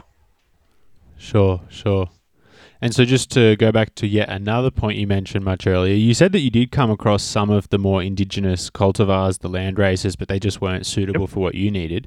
The ones you did come across, did you feel like they were likely affected genetically by some modern form or they were likely untouched? Well, I look I look forward to bulking them out and, and giving out a bunch of seeds for people to to tell me. Uh, uh, that's actually one of the plans I'm working with uh, uh Mr. Green Jeans Garden in in uh, in California to bulk out a bunch of those, um, uh, so that we have those available for people to give out. But I found that they are incredibly high in pinene. It's like smoking a pine tree. I think that was the thing I instantly noticed. And then the the cerebral high that I don't remember having since I was maybe a teenager you know, just a, a mind blowing cerebral sativa high that it was intoxicating and just I haven't had in just such a long time, and it just was. Uh, I just I missed it, and I forgot that I missed it. Hell yeah! I mean, as a lover of sativas myself, that sounds beautiful. In terms of the, the local population, the local culture, what's cannabis consumption like over there? Do people generally grow and smoke it, or it's just not really used? So cannabis is a very uh, hush hush thing. It can get you well. The locals can get seven to nine years in jail, so they generally uh, don't share it very often. Um, but you will find that, like in private, well, okay, let me make sure I don't get myself or anybody else in trouble. In private areas and private clubs and things like that, it is fairly well tolerated. I've I've smoked in public quite a few times, but again, it was gated public, right? Like it was not not like you had to pay to get in, but like it was on like a balcony or it was like in a courtyard, an area where you kind of had to get, you know, go into the bar and back out the back. You know, it was kind of a off onto the side kind of thing, kind of off, maybe kind of the way it used to be in Canada before 2004. Maybe anyone that, that remembers those days where it was accepted, but kind of like keep it on the DL. You know what I mean? Maybe not so much BC, but certainly more towards the Quebec side of things. Um, uh, kind of kind of in that vein. So, um, but out in the country, like we, you know, shit, we smoked all the time, like it was no big deal. But um, and then out with the Rastas, so there's a lot of Rastafari, and they smoke and chief up, and that's you know obviously anywhere near them you're gonna have a cloud, right? So, but but uh, but in general, culturally speaking, it's not very uh popular except for like at the bars. Like you go to a bar and, and it has a courtyard outside, you'll you'll smell it right? But it'll often be like stuff that like Mexican brickweed people wouldn't buy, right? It's going to be something that like looks like pine needles and it's like probably 80% leaves and maybe there might be like a little bit of maybe 0.1 to 0.2 grams out of a gram is an actual bud and then maybe like 0.3 grams of that seeds and then like the rest is like leaves or like some other part of the plant that's in there so, and then that's on the low end, and then all the way up to stuff that would compare with like Cali stuff, like like really good, high quality. Like some of the people over there are taking notes and watching YouTube and listening to podcasts, and there, I mean, it show you, you know instantly you can tell who who's paying attention to to education and who who knows what a sinsemilla is and all that, and who doesn't because you know one one is bushweed and one is uh something that looks like it came from a store here, you know. Yeah, totally. I mean, and that's that's so promising to hear that there are there are people pushing the craft and the art down there. Something I've wondered is, you know, days gone by, and probably less so Zimbabwe, but you know, historically, there's been certain African countries which have been notable for the kind of unique hash they put out, and it often historically it would go to Amsterdam, and that's how it kind of got the reputation. Do you feel like as more modern production comes in, there'll be probably a, we'll see an end to that. And like maybe not Zimbabwe but other countries that are known for their hash it'll fall off a bit or do you think it'll always be there? No uh, so there is no shona word for hash. Zimbabwe uh, no one in Zimbabwe knew what hash was knew what a dab was. Like that a large part of Africa doesn't know what a concentrate is. Like wow. or the concept of thereof. Like, like mo- smoking also is more of a taboo. Like just smoking anything is more taboo there like just culturally than here like in terms of general acceptance. Like yeah people smoke cigarettes and you can buy them or whatever but like not it's it's it's more like living in some of the more really progressive areas where there really isn't that many people smoking. Um you know it's just not they they export all that right? That was like the dirty white people thing right? Like that was not not trying to be racist but like mm that was that was kind of thing that they kind of were like, yeah, that's for them, right? Like it's not for us. Yeah. Sure, sure. And Again, I mean, not trying to be derogatory by saying that, but it, it culturally that that's really how it is there. No, heck, in in terms of if we're talking about tobacco, I can I can get behind that. That's that's not something I need. But Um, you've you've made me realize this is probably the longest we've ever gotten to an interview where we're finally going to say, "All right, time for the usual first question. Take me back. What was your first experience with cannabis?" Oh man, first experience with cannabis. So my first experience, I remember having. Uh, I don't remember my first experience. I can remember the first time getting really high. I remember Hit me. that. That I could tell you clear as day.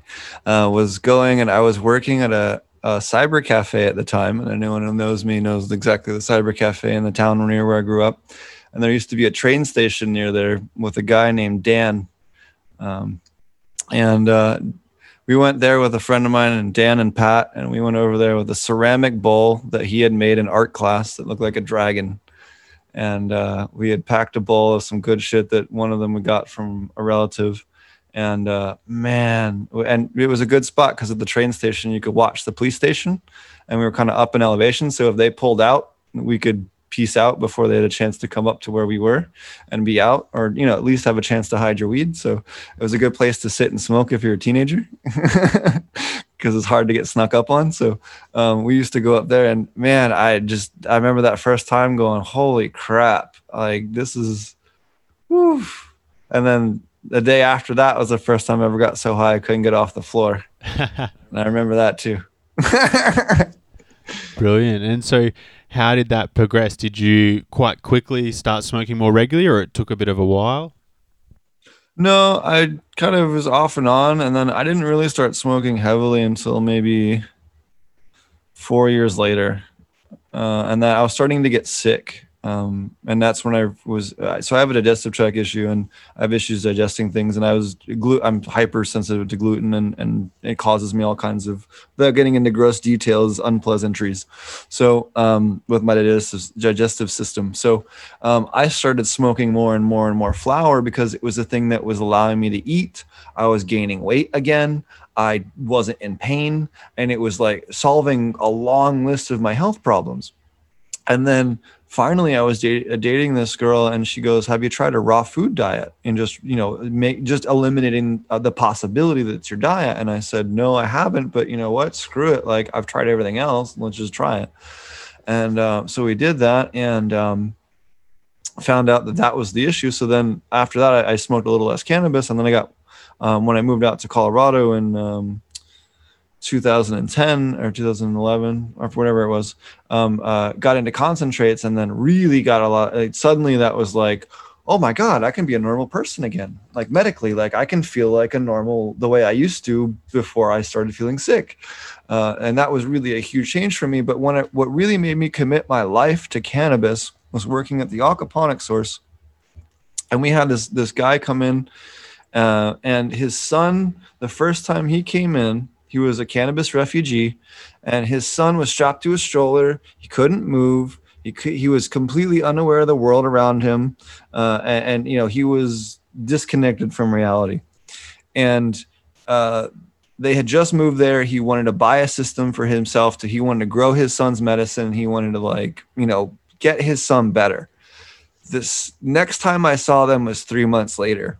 That kid opened the door on his own, ran in and started smashing 8 ounce measuring glasses and shot glasses. I cried for like an hour straight because that kid was functionally a vegetable three months earlier, and he's in here smashing stuff now, acting like a little boy. That is the best gift you can give any human being. And if I can do even half of that for somebody else, that's what I'm gonna do every day till I'm dead.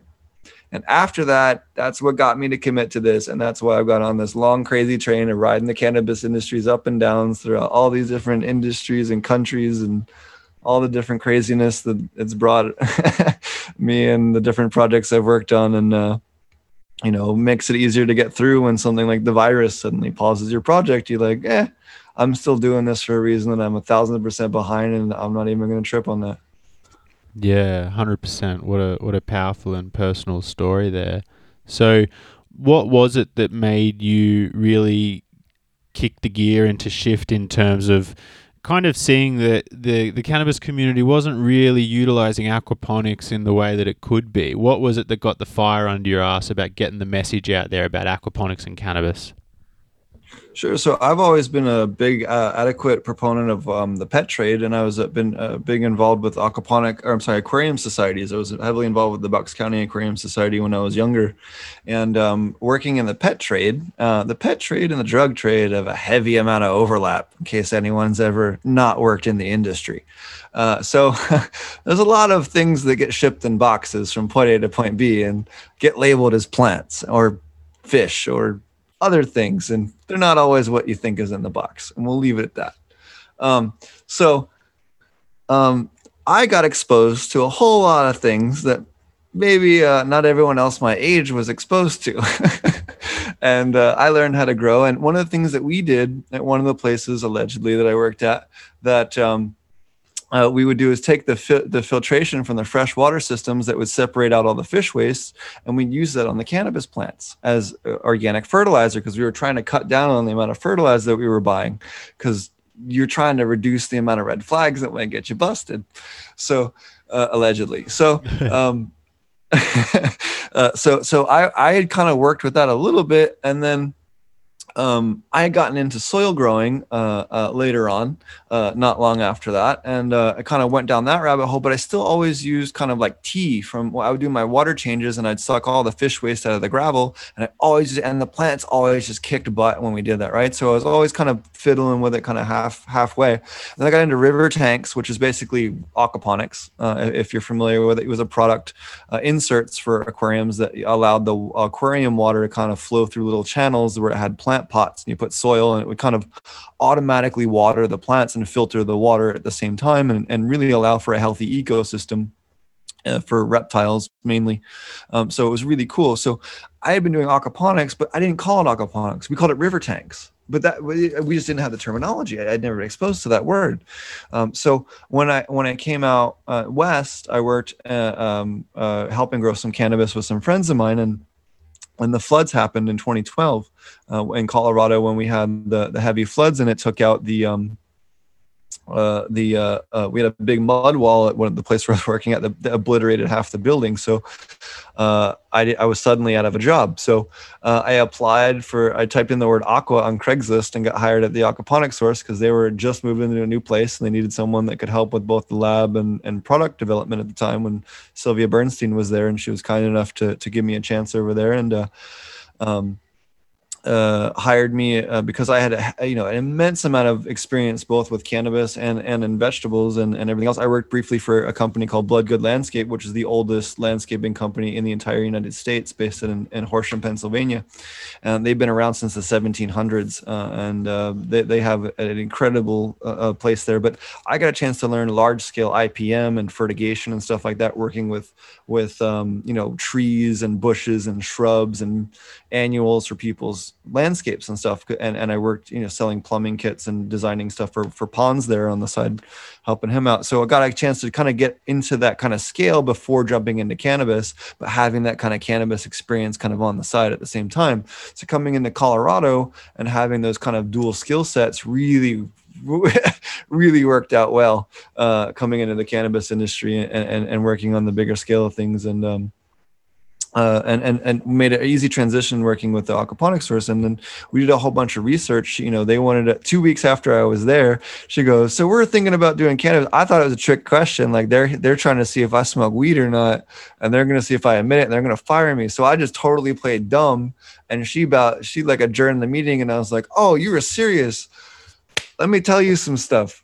So, so we sat down and then we ended up doing the whole project. And I started working with the gentleman in Robbie, who was actually just on my podcast last episode and him and I did a ton of R and D with with cannabis and a whole bunch of different setups in aquaponics, a lot, everything from wicking beds to dual root zones to media beds to DWC to dual root zones to to 55 gallon drums to like any kind of combination or setup you could do. So we're trying to figure out what's the best commercial viable way because we're trying to figure out how can we sell more aquaponic systems and, and how can we turn this into a heavily commercial production? How can we further produce fruit fruiting crops you know not just cannabis but anything we learn from cannabis is going to help increase production for peppers and tomatoes and cucumbers and, and, and all of those things are easily transitionable over in terms of production. So we worked hard on, on not only medicinal herbs and, and essential oil crops, but also cannabis production in, in an R&D greenhouse that we had 50 by 30 by 18. And we did a bunch of additional experimentation with climate control models and stuff like that with geothermal and solar water heaters and, and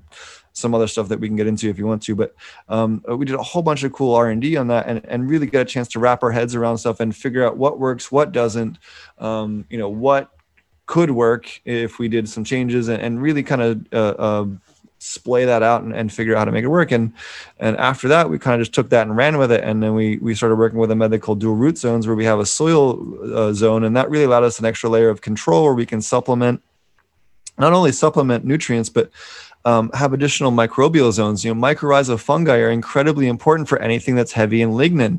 And, and having done a wide range of crops in aquaponics, the more wood and lignin a crop contains, the more of a soil area you need. So if you're doing fruit trees, you might do a dual root zone pot that's maybe two thirds soil to one third flood and drain. Whereas on a cannabis, you're going to be more 50 50. And then on a, on a lettuce, you might be able to just do straight DWC. You might not even need soil at all because it doesn't need any there's no lignin at all in that plant hardly right? So so it, that that lignin content is heavily dependent on some of the metabolites from the fungal uh, inputs that come from the fungal part of the root zone. If you don't have them you either will not get very good growth or you'll get strange or retarded growth or you'll get a lack of fruiting production one of one of the three depending on what fruit tree species we're talking about or genus at least that i've worked with yeah, wow. I mean, so many questions. The first one which, which comes to mind for me is for you, in your mind right now, what's the ideal composition of your root zone? Do you want all living organic soil? Do you want, like what you just mentioned, maybe a 50 50? Where would you be shooting for?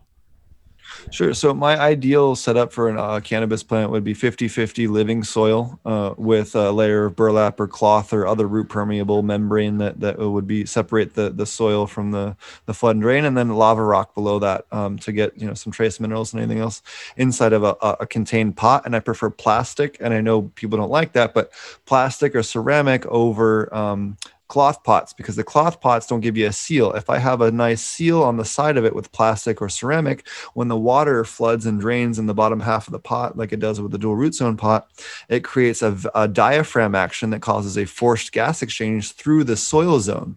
So not only is the lower half breathing and getting better gas exchange, the soil is getting better gas exchange, meaning all of the soil microbes are even happier.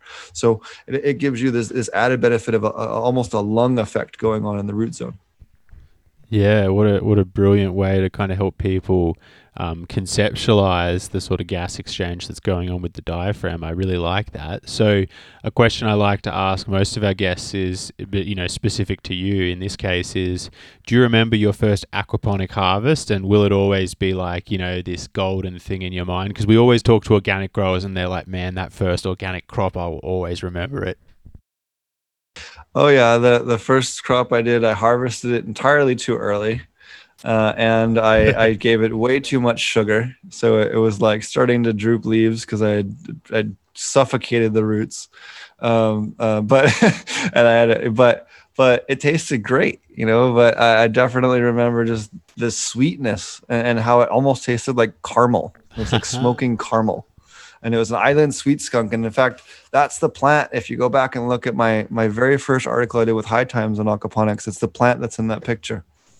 Oh, that was the first one we did that was full term with with cannabis. We we did pictures with that one, um, and that we did in aquaponics that was of any kind of size. I had done some small stuff before that was pure. I'm sorry.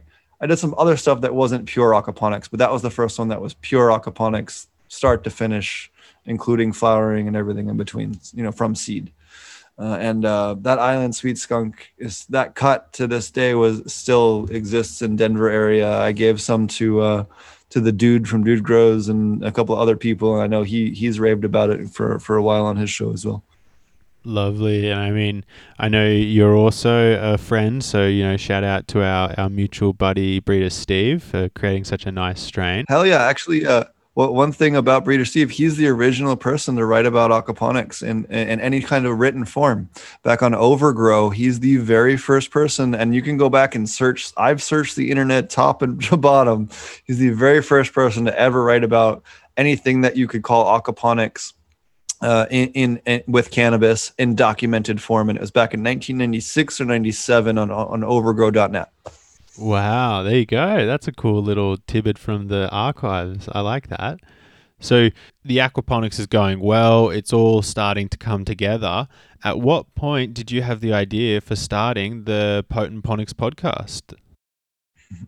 Sure. So, uh, Potent Ponics po- podcast started actually as a debate between Marty and I. Marty and I were debating on whether or not you absolutely had to, like, what the differences was in yield between dual root zones and non-dual root zones. And Marty and I kind of got into a, heat, a heated discussion. Then we realized we were the only people that were really on a, on a had enough experience to have that level of a of an argument. And then we quickly became friends. And then we got both got sick and tired of hearing you can't grow weed in aquaponics. Like we we we heard that a thousand times and we're just sick and tired of it because we got plant and we I've pulled six and a half pounds off of a single plant in aquaponics that we planted in a greenhouse the last week of July and pulled down the you know in October right? So don't tell me you can't grow a lot of weed on an aquaponic plant. You can grow psychotic amounts of weed on an aquaponic plant if you if you do it right. So, um, and I can prove it. I got evidence, video, and everything else. So, um, um, so we basically started the podcast as a fu uh, to everyone that told us that we we couldn't grow aquaponically. So we're like, screw it. We're going to put the education out and teach everybody how to do it you know and maybe not every single trick that we know but you know 98% of them so if we put out education on how to do it then everyone can know how to do it understand how it works and actually you know they can wrap their heads around it and maybe they'll even convert it or adapt it as part of their facility. And and and one of the things is that we see a lot of soil growers adapting it for their nursery facilities because again the accelerated growth rate you get with the mothers if you're just producing clones for other people or you're, you're you know or you're producing a large amount of, of plant volume for high turnover facilities you need to kind of have you know accelerated growth rate on your your veg production and and, and either you know growing them out in size or, or for straight clone production. So a you know, even using it in a large soil production facility, it makes a lot of sense to have it for your nursery operations being aquaponics, even even you know on on on just a minor scale. Yeah, what a powerful testament to the to the technology, I guess. And I guess for me, the question I want to most know is what's it been like now to have been running for, you know, over 200 successful episodes? It's such a tremendous milestone in the podcast industry, you know, seeing as we're still yet to crack 50 over here. What, what have you learned in that time and what's your key to success? How do I do it?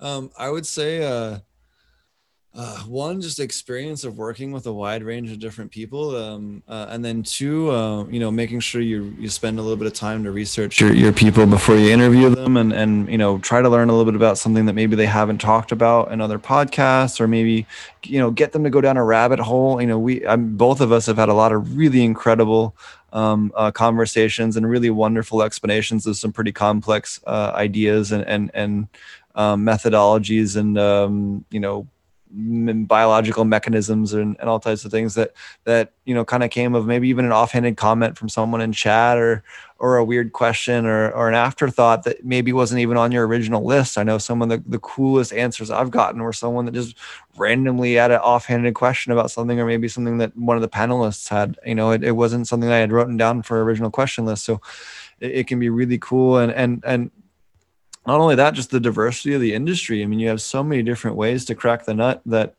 um, uh, of growing cannabis and, and doing pest management and doing nutrients. I mean, you got hydroponics, aeroponics, soil growing, living soil, uh, aquaponics, and everything in between. So it, it's you know it's really interesting to see how they different compare and how different one accelerates.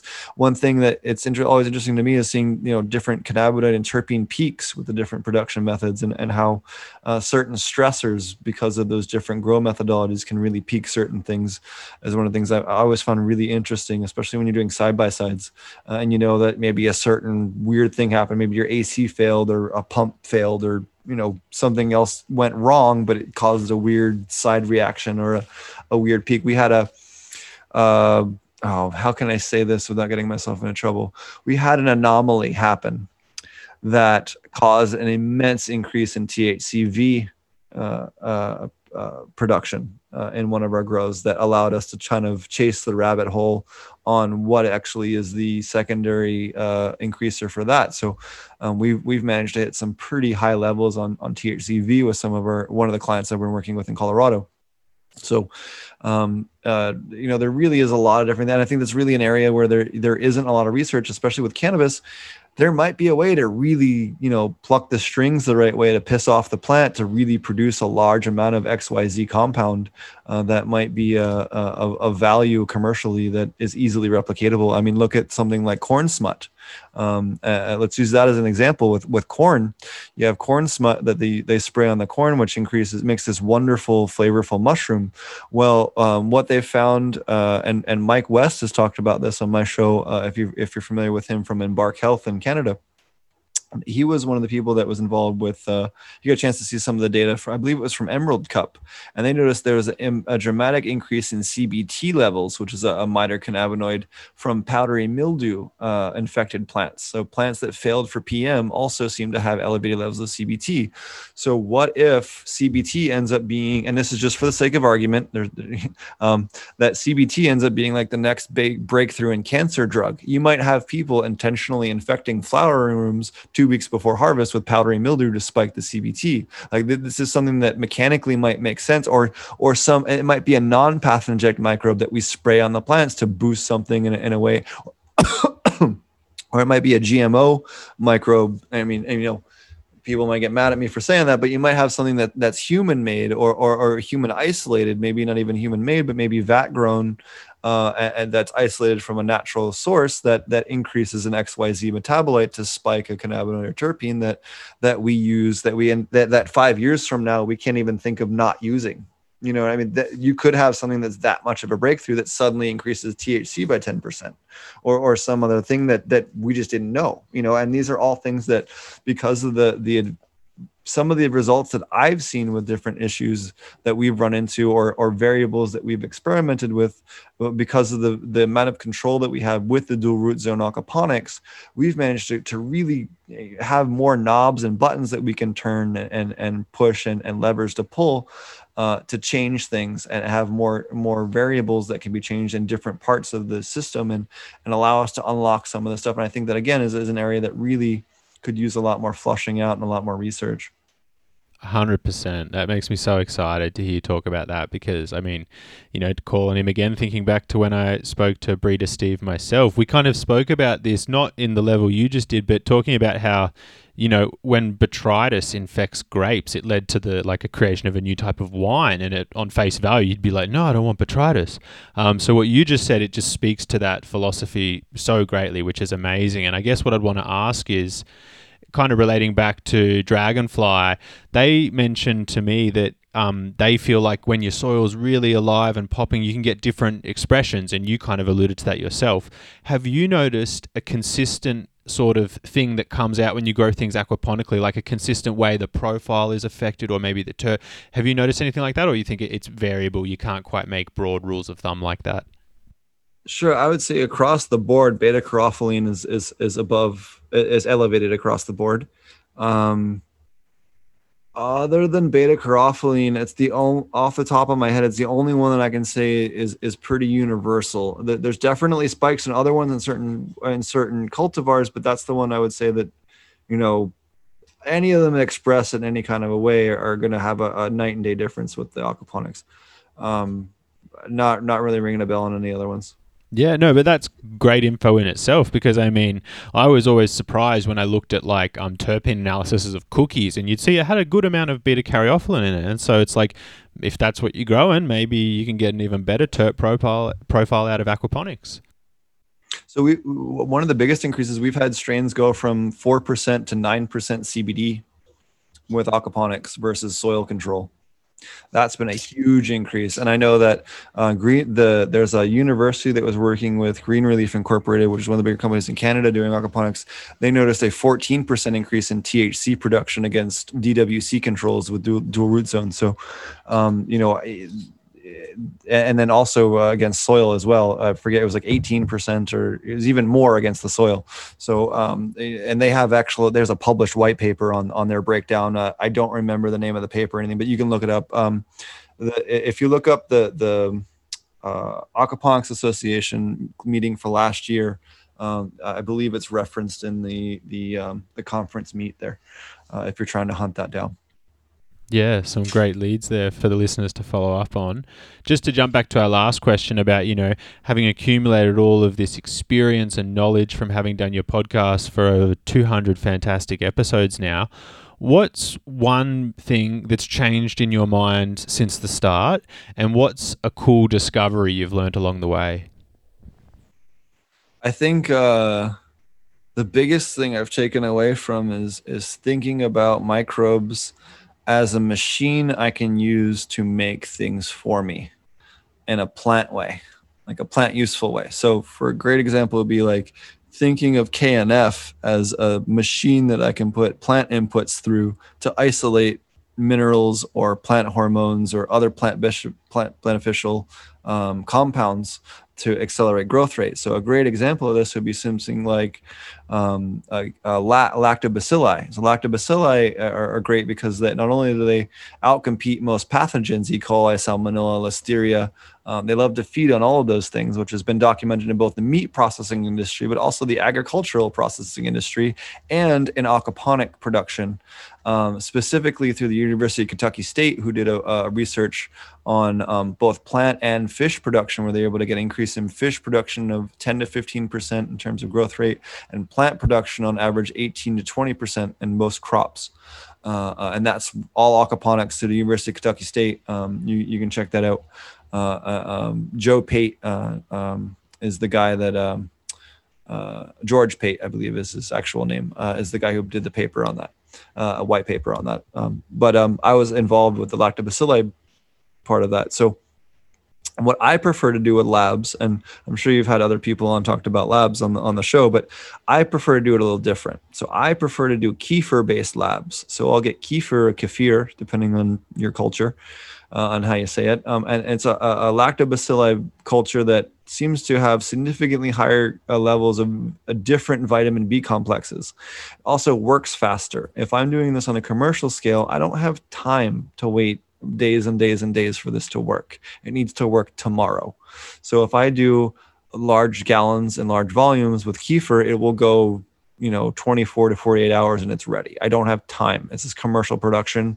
This is again a resin factory. We're not going after you know trying to baby everything. I don't have time for that.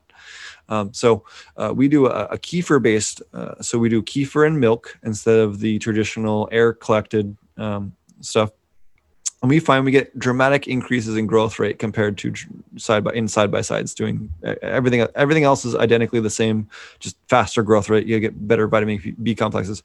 What you can do with that is is that add spirulina. So if i'm doing four gallons i do this in five gallon batches. So if i'm doing four gallons of milk i will add um, a, four cups of spirulina two cups of kelp extract and uh, top off um, uh, whatever's left over with water and put a lid on it and ferment that uh, for uh, anywhere from three to five days the first time. And then once you get the good culture uh, of microbes, it'll go anywhere from 24 to 72 hours, depending on the, the temperature you're, you're doing it at.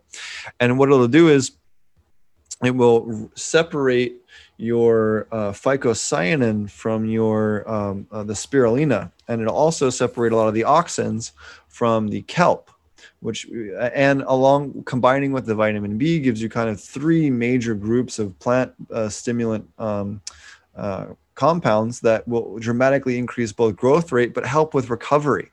So if i have a plant that's been mauled by insects that's been run over by a lawnmower that's been i don't know whatever you did didn't water it you you overwatered it, you, whatever you did, it's just it's hurting bad. It's a great fix it spray. If you, I, have put it on plants that had pepper plants that had been watered in two and a half weeks. The leaves were so dry they were crispy like paper. Uh, and crumbled to dust. And we we put it on it, and we had new growth on every single le- uh, leaf node within three days, on dead stems. Wow. So you, it does unreal stuff to plants. We just recently, last week, had it on a, a cherry tree that was completely defoliated by, defoliated by Japanese beetles, and we had new growth on all the branches within five days of foliar application.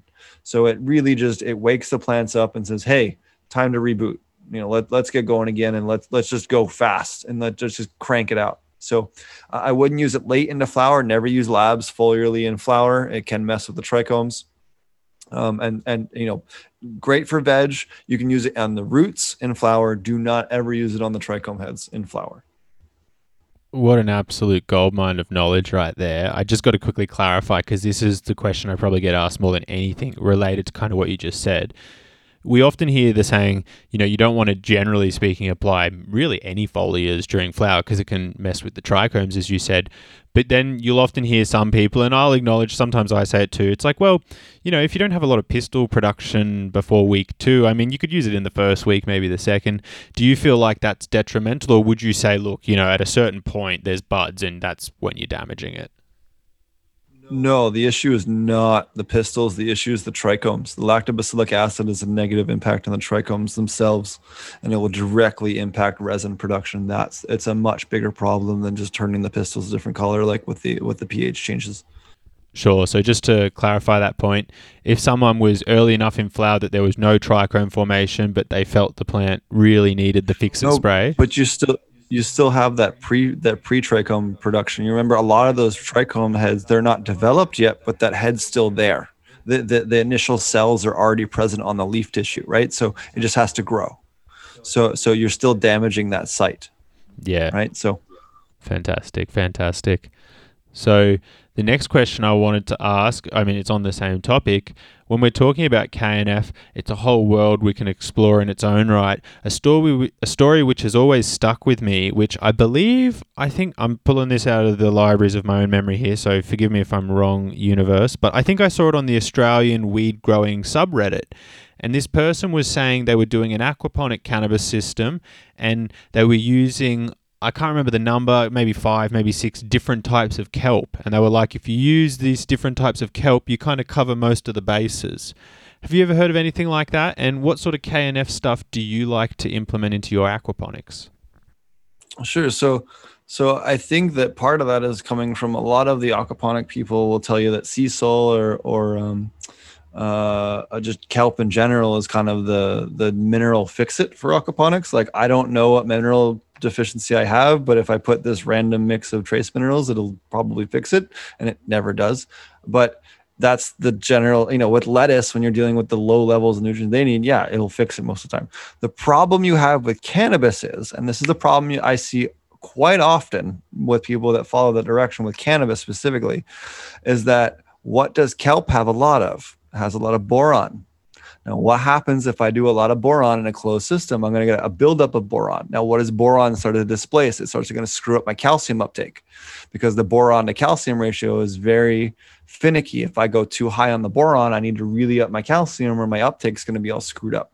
So um, uh, you end up with these really big imbalances between the boron and the calcium that that chemically start screwing stuff up in, in their own right um, with the people that just kind of go balls to the wall with the with the kelp extract and or the the the the sea salt the dilutions which they end, usually end up with sodium problems but that's a whole other issue but there, there again, there, there's a lot of, and uh, I'm working on it currently on a book called um, Aquapanacea, which will be aquaponic cannabis book that'll kind of have all the, all this stuff broken down, all the different normal reference stuff that, as far as minerals, uh, people are going to want to use, and and all you know what you can and can't use, why you specifically shouldn't use certain things, just because of all the different stuff that I've kind of figured out over the years, um, because there isn't really a good source of knowledge, and that's one of the biggest problems is there there is no really reservoir other than the podcast that we've put out that I put out. There isn't really anything specific to aquaponic cannabis that really has any kind of you know weight behind it. Certainly nothing that's been been done on a commercial scale. So it's it's hard you know I, I i fully understand why someone coming into it just doesn't have a lot of reference to it because unless you've listened to the podcast or taken you know one of my classes you're really not going to know what ppms or stuff should be at what you know what is going to kill your fish. Uh, another great example would be yucca extract. Yucca extract or saponin is often used as a wetting agent for both pest management products and for for root drenches and stuff like that The problem is it's incredibly fish lethal.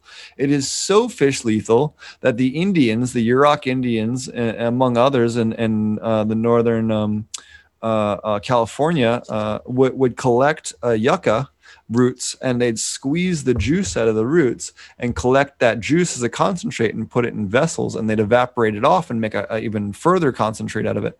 Then they get a couple of guys with a couple of those vessels that go upstream about a mile, wait for the salmon run, pour it into the river, and it would kill all the fish within about a quarter mile of the river. Uh, but they'd have about half a mile or a mile down, they have the whole village waiting in the river. So they collect all the fish as they float by, and then they cook them off, and it gets rid of the sapin, and then they can eat them. So, but that was literally used as a method for for you know entire tribes to feed themselves for years. So this is something that's well not only documented in Western culture, but this is documented going back 10,000 years that you shouldn't use saponin around fish. So, yeah, I mean, it's, it's funny you mentioned that because I remember when I was on your show, I brought that up and you were very quick on the ball to be like, up, oh, but if you're aquaponics guys, don't use it. But um, yeah, very valid point. And just, you know, further, I just wanted to say, you know, we're, we're all really grateful for the, the archive of knowledge you've put out around aquaponics because you certainly hit it on the head. There's, there's no other resource quite like your show what you just said raises a really interesting point in terms of what do you feel it's important to supplement your aquaponic system with versus what's it important to not supplement it with, which you might, for example, bring over as a bad habit because you know you could you, use me as an example. I'm happy to do that. You know i come from soil. I might you know without your knowledge i might be like man saponins are amazing.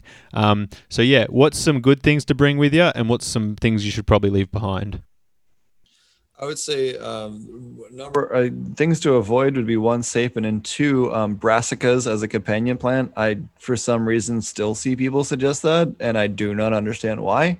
Um, anything in the mustard family kills mycorrhizal fungi. It releases something called allelopathy, wh- which is a, a, a loose term for chemicals that kill nearby anything else that's living. It's used both for coral or for the roots of plants, or for it's used for a wide range of different things. But basically, the plants, uh, uh, uh brassicas, do not have associative mycorrhizal fungi. About 85% of the world's plants do. They do not. They actively kill associative mycorrhizal fungi because it inhibits their own growth. So they will not help you. Um, uh, uh and there's something again that I, I still suggest. I still see people suggesting. I don't understand it. Um, another one that I've learned this this year, in particular in Oklahoma, southern Oklahoma, is do not grow cilantro anywhere remotely near anything outdoor. Um, cilantro attracts aphids of every type.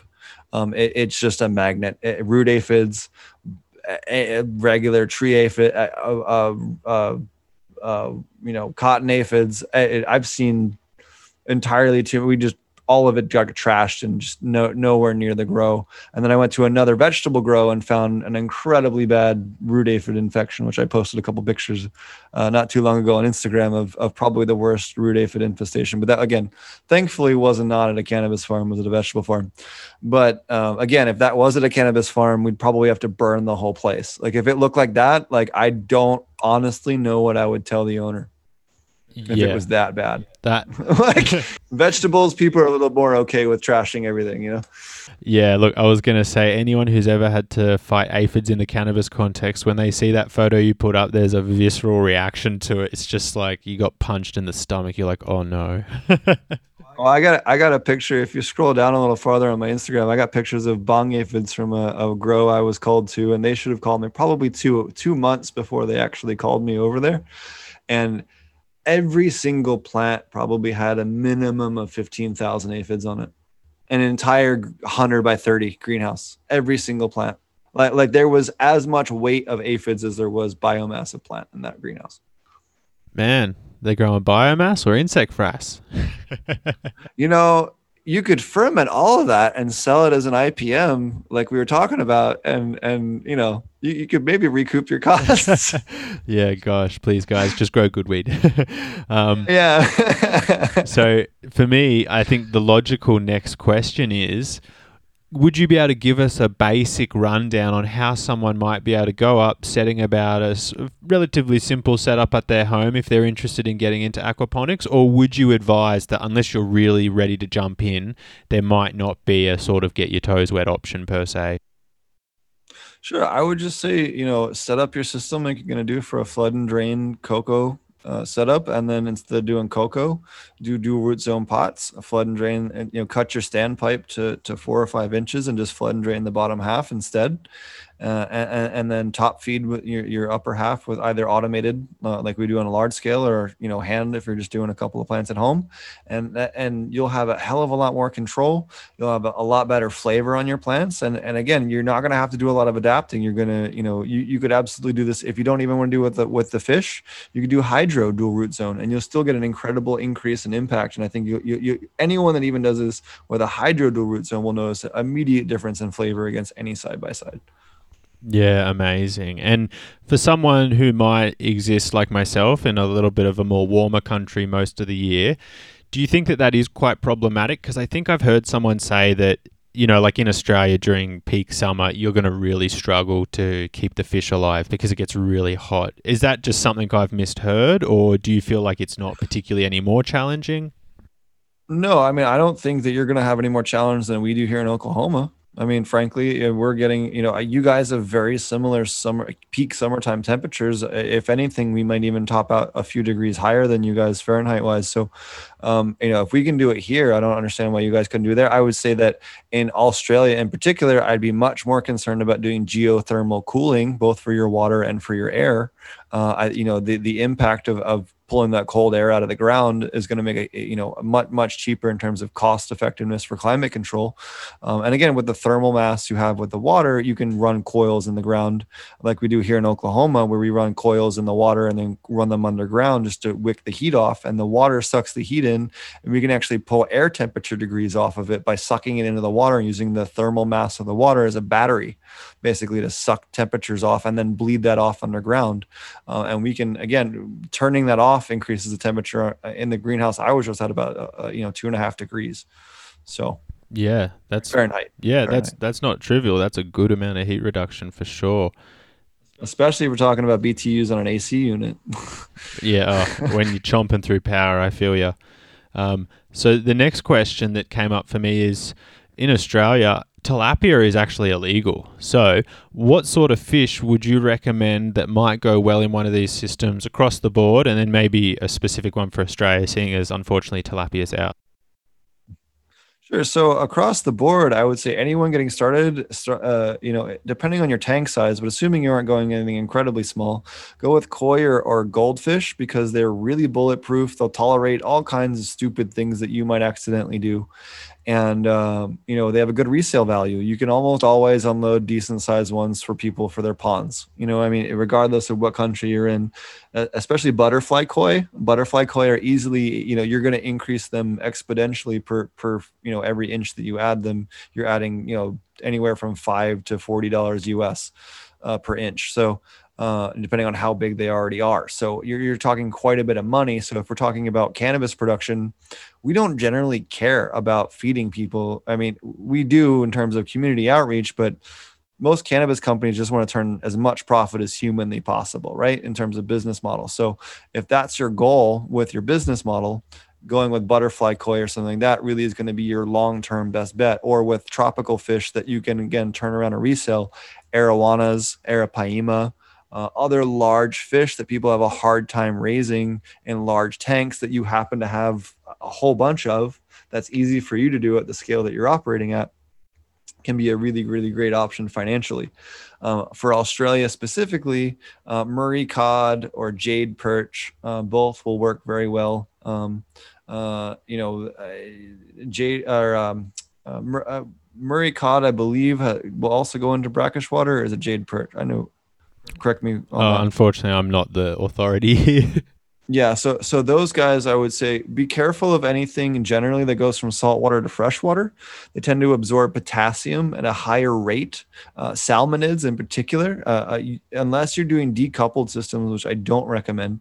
Um, uh, because it adds a whole other layer of complexity to your chemistry and just it adds money it adds costs to your run as well which is pointless you know we're, we're trying to cut the cost down not add them um, but unless you're doing that salmonids are just not an option um, again for the same reason because of that mechanism that ingest salinity also affects potassium uptake and uh, chemically with the fish Yeah. And, and the the potassium levels that we're running with cannabis will kill the fish. Basically, they'll have heart heart issues. Yeah. Yeah. Wow. That's pretty serious. So I guess to for me to wrap up this little segment quickly, I just want to know: Do you always grow aquaponically, or is every now and again you're like, ah, you know, I don't have a pump on hand, just do some soil?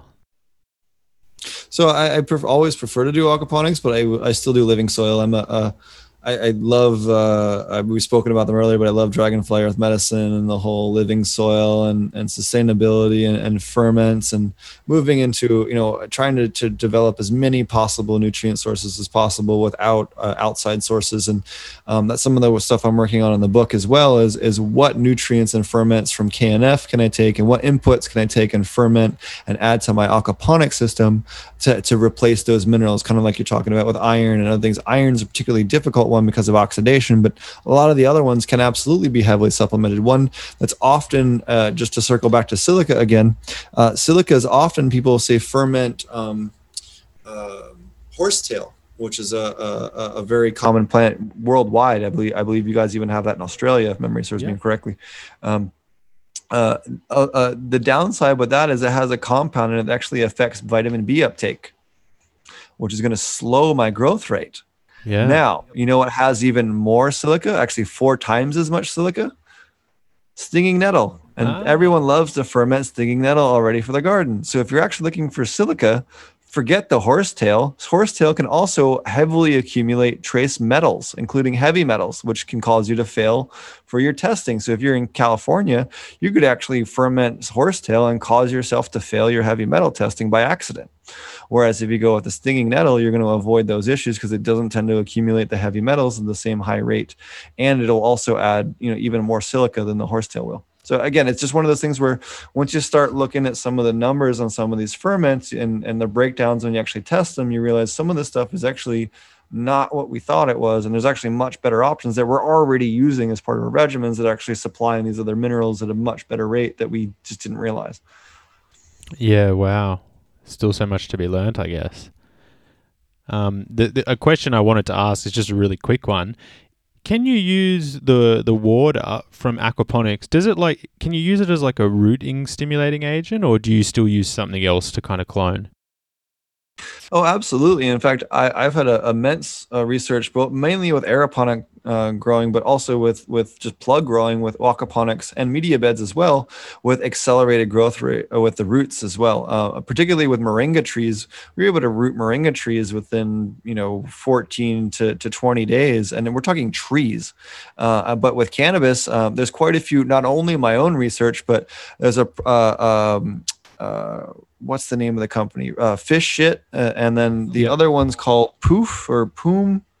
Uh, there's a new company I just found out about the last last week or so that has another fish waste based cloning product, and and both of them are based on fish waste, uh, or fermented fish waste, or dried fish waste, or shelf stabilized fish waste uh, for cloning and all of their research as well for their both of their independent companies also backs up my own data on the accelerated growth rate from the fish waste as well. So that again that increase in microbiological activity from those mineral sources really seems to make a marked increase in um and rooting rate and, and reduction in rooting time. Yeah. I, I kind of suspected as much so that's that's lovely to hear that that is the case but we, but we found that you know results with everything from cannabis all the way to moringa trees. Moringas uh, in Jamaica, we were doing a ton of moringa cloning because moringa is a bitch to germinate. Uh, uh, if you plant ten seeds, two of them will germinate, right? But you can clone the living crap out of it. It, it clones pretty well if you just cut it and stick it in a media bed and let it flood and drain for three, two or three weeks, and you know pull it out, and you got a, a tree you can plant in the ground, and away you go. And you can plant the whole forest, you know, pretty quickly that way. So uh, these are all methods that that you can do and uh, you know very rapidly uh, scale up. And that was one of the things that we worked with with the Rastafarian group in in uh, in Kingston and Nyabingi was was helping them get some of that stuff going. Uh, um, I don't know what they're doing with it now, but that was one of the things that they were doing as a main export was grinding up moringa leaves and, and trying to figure out how to increase that production. Yeah, great info, great info. So one of the last topics I wanted to spend some time chatting about with you because I know that it, I mean it's it's obvious by just listening to the podcast thus far is you've got such an extensive knowledge on IPM. I was hoping to pick your mind a little bit about that, and I guess my first kind of question would be Are there any common IPM treatments that you think people have kind of got it wrong and they should maybe stay away from? And like, I mean, something we've already spoken about, um, saponins, you know, I've seen people use them as an IPM foliar spray before. Would you be willing to do that if it was, say, living soil? Or what would you use as your first port of call as a general sort of spray to fight off some bugs? Well, as far as general sprays for bugs, um, my first go to just as a regular general spray, if we're not talking about off the shelf stuff, would be the IPM IMO that we talked about that we are doing in Africa.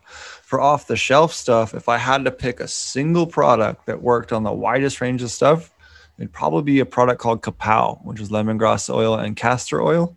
Um, I've had it work on everything from white flies to spider mites to powdery mildew and everything in between. Um, so as far as a shotgun blast, that's going to just hit everything and that's going to not really negatively impact your plant or its flavor that you can also use well into flower when diluted.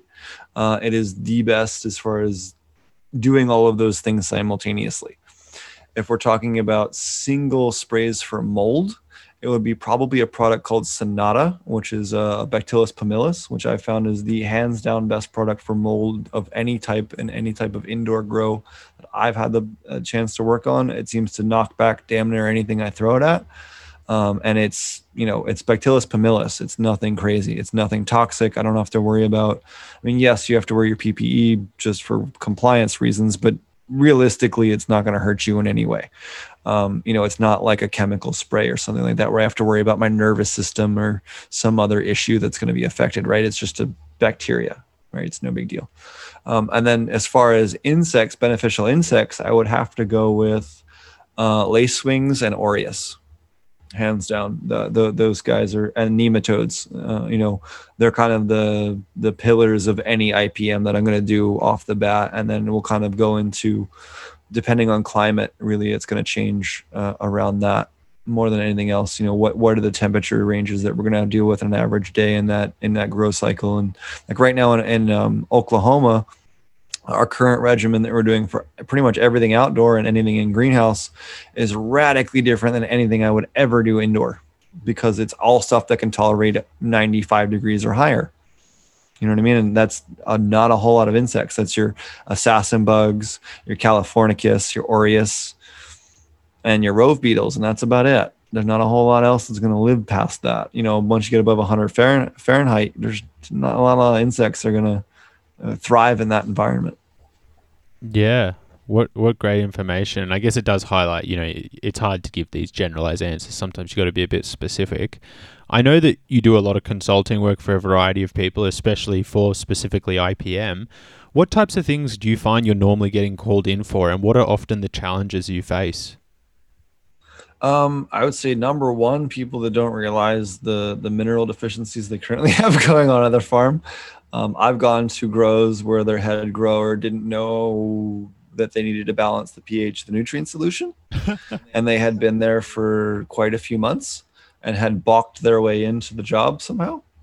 Uh, I've been into a grow where I watched a head grower transfer stuff into a room that had an ungodly amount of money worth of plants into it and then not prune off the damaged leaves and then immediately like, didn't even know that he had an infection because he sprayed all this stuff and thought it was just done and thought and didn't even realize it because he didn't know he was supposed to prune off that like just all kinds of just a lot of just like rudimentary stuff like people that had pulled someone that had done like a tent grow and then put them in charge of an uh, acreage or you know multi-thousand square foot facilities. It's like look don't do that. Grab someone that did cut flowers. Grab someone that did pansies. Grab someone that did geraniums. You know who cares? Like just any amount of scaled agricultural experience like at all um, uh, really makes a big deal. You know, if someone just, you know, even growing beans for, for, you know, that's fine. Like I'll take that. Or, you know, the other thing that I noticed is people that from the military are really easy to work with. Veterans, great, man, because they're used to procedures, SOPs, all that stuff. They're they're used to regiment that you know the the it has to be done this way and it can't be done a different way and they don't think for themselves. They do what the directions say, or you know, they do to the point where it's helpful and not to the point where it's a hindrance. Um, uh, uh, you know, I, have been some of the easiest people. And we, you know, we often love to hire veterans for that reason. Also, a lot of the veterans are, are legally able to have firearms in states that you know you're also allowed to have them you know under premises with a license so they're also a great way to, to hire veterans for easy jobs as far as uh, you know a high paying job that they don't have to do a whole lot uh, and support people that maybe need a little extra help in, society. Uh, you know, a lot of countries have a, have a hard time finding jobs for some of their veterans, and it's a great way for our community to support. Again, we've we talked about multiple ways that we can support our community. It's just one more way that we can do that. Yeah, definitely. Like it's a really lovely sentiment there to try to help out people who are maybe need a little extra help and have certainly helped out others throughout their life in one way or another. So something I would not only that, you know, if you think about what's the number one enemy of our industry, education or lack thereof. And so so by by just providing good things in the community it opens people up to the idea of educating themselves about our industry. I don't have to go out of my way to convert them. They will convert themselves. Yeah. That's that's awesome isn't it? So you know, kind of related to this topic, we've seen that there's been a rise in educational sort of events, platforms. We saw last year there was a whole range of regenerative cannabis symposiums, and you even mentioned yourself you're now doing aquaponic classes, which is fantastic, and people should certainly jump on top of that if they want to get the inside scoop on how to do it all. Do you predict these will be more common going forward? And what's your hopes for the sort of educational classes that you're involved in? Sure. So I've been teaching educational classes since 2013 um, both on vegetable side of things and on the cannabis side of things, depending on who I was teaching for, as well as medicinal herbs. I'm a passionate herbalist as well as a, a mushroom picker. I, I love to pick uh, all different types of wild mushrooms. I used to teach foraging classes in Colorado. Anyone the, the pleasure of going up with me uh, almost every week to come up with at least a grocery bag full of food. Uh, so uh, and it's sustainably, you know, we weren't out there taking everything out there either. You know, we were taking no more than 30 or 40 percent of what was out there. So still leaving some behind it to, to be there for the next generation. So something that I'm very passionate about. But um, um, uh, we Marty and I, uh, as the gentleman I do my podcast with, we have a long format uh, commercial aquaponic cannabis class that we'll be releasing later this year. Um, we've been teaching a version. I've been teaching a version of that class since 2013.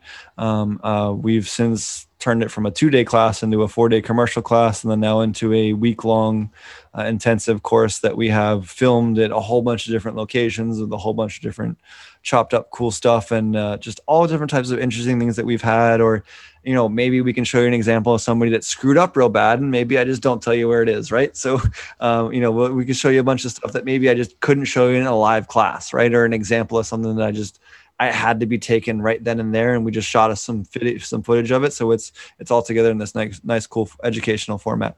We're also putting on um, and you can find more information on that at potentponics.com. Uh, we'll have that out hopefully in the next uh, uh, 45 to 90 days. Um, we're, we're almost com- finished completing uh, filming, and then uh, we just have to edit it all edit it all up and, and add the extra stuff to it. But um, we're also working on uh, the virtual aquaponic cannabis conference on October 30, 3rd and 4th, uh, which has a wide range of different speakers. Um, we have uh, Murray Hallam, which we spoke about earlier this year. He's pretty much the leader in aquaponics. he's based out of Australia. We'll also have Breeder Steve, who we also talked about on the episode. we'll have Chris Trump talking about aquaponic uh, KNF. We'll have Matthew Gates or Zenthanol, who's one of the, the leading experts on cannabis and pathogens, especially in terms of uh, evolutionary history and you know uh, uh treatments and just um, uh, ah, he's just such a wealth of knowledge. I love talking to him. Uh, Dr. Will, Wilson Lennard, uh, Wilson Lennard, um, uh, another uh, aquaponic great. He has the, the wonderful commercial aquaponic cannabis book, which I highly recommend to people if they're listening to this show and they want to learn more about just general aquaponics and they want something that's really an incredible reference guide. Um, it's one of the most in-depth and detailed books out there on the topic and, and one of the only ones that really does a lot of things right. Um, don't always agree with anybody 100% of the time, but he, uh, he has uh, probably the single best book out there in terms of system design um, that's that's currently on the market. We have Roger Terry from True Aquaponics. He's a, a, wonderful gentleman that I also work with on nutrient subscriptions. If you have an aquaponic system or you're interested in getting a system up and running, uh, he's a great place to um, get nutrients from, or we can uh, get you set up with a subscription service. We do provide a subscription service that we test your nutrients for you and provide you custom custom nutrient solutions for your aquaponic or hydroponic system based on your current nutrient values, not based on some, you know, part A, part B solution. So we can dial that nutrient within, you know, a, a very small range uh, to specifically boost, you know, heavy feeding cultivars or anything else that you're doing and make sure that you're getting the production that you expect. Um, we also have Angela Tenenbrock. Um, uh, Tenbrock, uh, she is one of the leading experts in biosafety and food safety and one of the leading researchers in food safety and aquaponics for vegetable production. She's going to be talking about um, biosafety in cannabis facilities and how to protect yourselves from biological pathogens, how to stop the introduction of uh, insects and pathogens into your grow in the first place. Um, she's a wealth of knowledge if you're ever trying to get compliant uh, with a government, you know, um, certification or any type of audit. Um, she's a wonderful person to check out. Marty Weidel, the co-host of my show, uh, myself, uh, Brennan Strathman from Spectrum King, uh, as well as Growmore, uh, microbial, which is the first beneficial archaea on the market. Uh, Leanne Keys, of Chief Cultivator on Instagram or, uh, from Habitat Life. He's one of the, uh, if not the the best um, head grower up there for aquaponic cannabis production up in Canada, up at Habitat Life. He's killing it up there. I mean, he has some of the best cannabis in BC. Um, they sold out in seven minutes the other day wow. um, from their harvest. So to give you an idea of how good their weed is. Uh, and they have Josh Rutherford and Dutch Blooms, the gentleman who puts on the Regenerative Cannabis Conference. He's an awesome guy. He's going to be talking about large scale integration between aquaponics and soil production and how to utilize aquaponics or mineralization from aquaponics to further benefit large scale soil production. And we have uh, even more speakers that we haven't announced yet that we're going to trickle out um, uh, to you know release a little bit more hype as we get a little bit closer to the event. I don't know how you could get any more hype because that's got to be one of the most well-rounded list of speakers I've ever heard. And I'd like to give a, a little shout out to our, our buddy Josh. He's uh, he's a great guy and he's he's like yourself. He's doing a lot to try to help promote education in the scene, and I think we all value that greatly.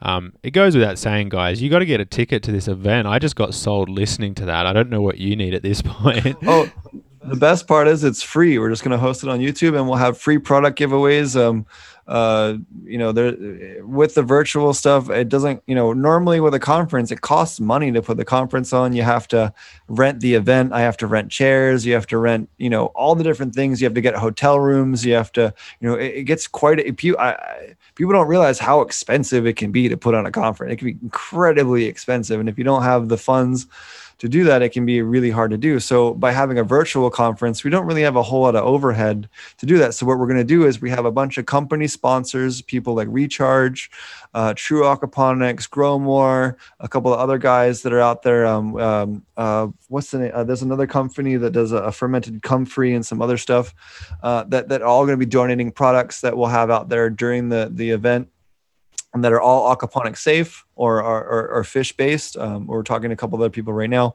uh, that, that we'll have out there and, and, and donate those as well. And just kind of promote the whole education around aquaponic cannabis and just sustainable can, not even just aquaponics, but we'll be talking about how we, you can utilize some of this methodology in your soil growing. We understand that 70 80 90% of the people that are watching this probably aren't doing aquaponics and we're going to make sure that you're you know you're you're still gaining a knowledge and things that you can take away and apply to your soil grow that that maybe you hadn't learned before and there you have it guys you are now obliged to watch it's free what more do you need and I think that Comfrey company you mentioned might be Casual Fields. Shout out to him. He's a really, yes. really nice guy. I appreciate. Great product, by the way. It's also aquaponic safe and a wonderful product.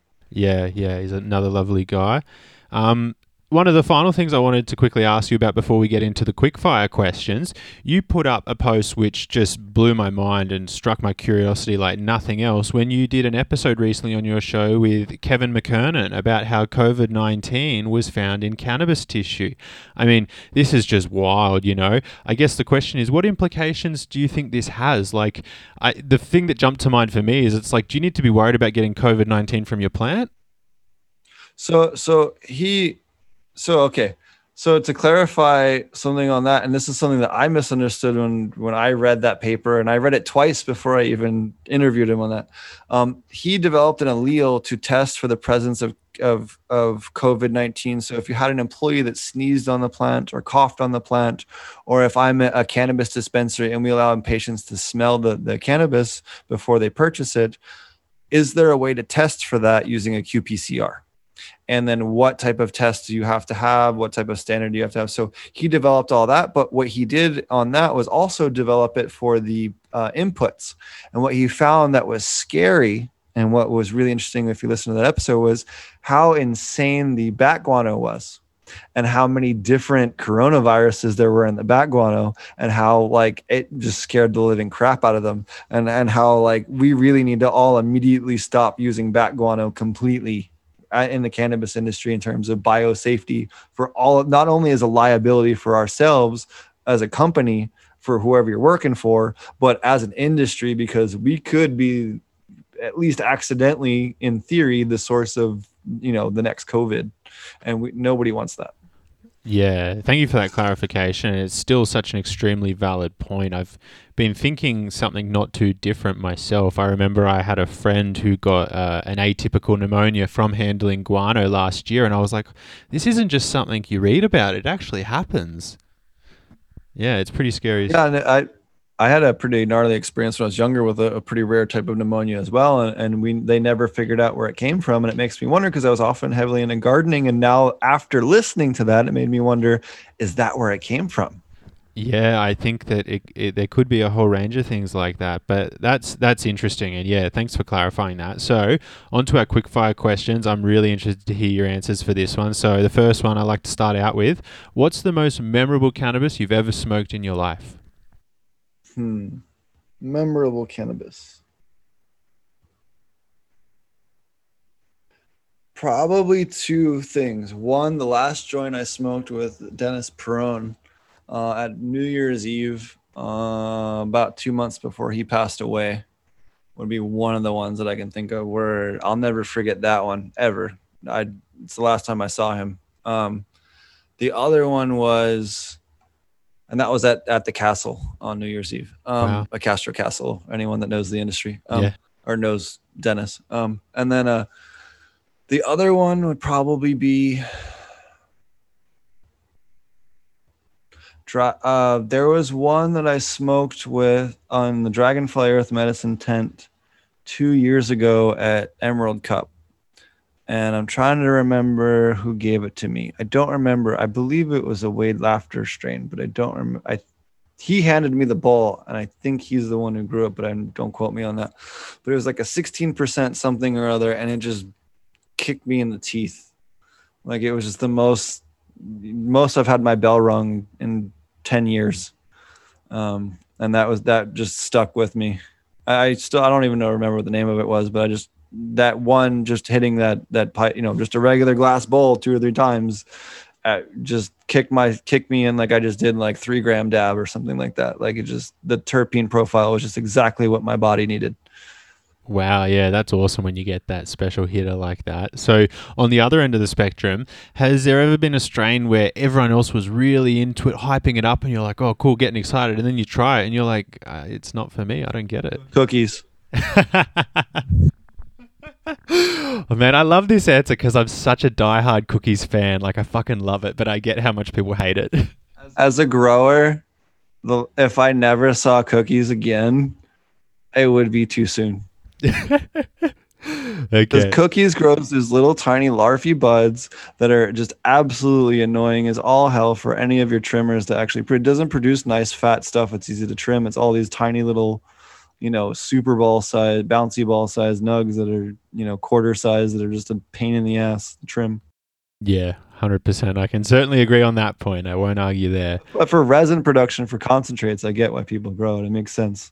But oh, I agree. For me, smoking it, I love it. For me, growing it, a little less. um, so the next question if you were stuck on a desert island and you could only take three strains with you, which three would you want to take? So it'd be hash plant G13, my blue hash that I've been working on for quite a few years, and hmm, Island Sweet Skunk by uh, or Sweet Skunk, not Island Sweet Skunk, Sweet Skunk by Breeder Steve. Uh, great picks. And just for the viewers, what uh, what went into your blue hash? It sounds interesting. Sure, it's Blue Dream and Afghan One, um, and Hash Plant. So it was hash. Oh, the plant. It was a- Afghan One and Hash Plant, and we crossed that, and we got a really fire male out of that. And we crossed that with a Blue Dream cut that we had that was really thick stalked, like freakishly thick stalked, and just kicked ass in the wind uh, out in the plains in Colorado. That was just it would grow like into like tree trunks, right? And it would just hold itself up with fat nugs. Even in high winds, it would just take whatever you threw at it. Didn't didn't really get broken at all. And we crossed those, and and the progeny from that, we've developed kind of two lineages that have since been just we've gotten so many different good crosses out of it that that we've kind of you can get if anyone's listening and wants some you can get some through mr green jeans garden if you hit him up on instagram uh, he, he does does have them available and he's one the only source of the the actual original genetics that i have out there currently Damn, I'm gonna have to hit him up. So, on the other end of the spectrum, and this is one of my favorite questions, if you had to drop off someone you're not particularly a fan of, maybe you might even use the hate word, though it's a little strong. Someone you're not a fan of, you got to drop them off on an island and leave them with three strains. What are you going to leave them with? okay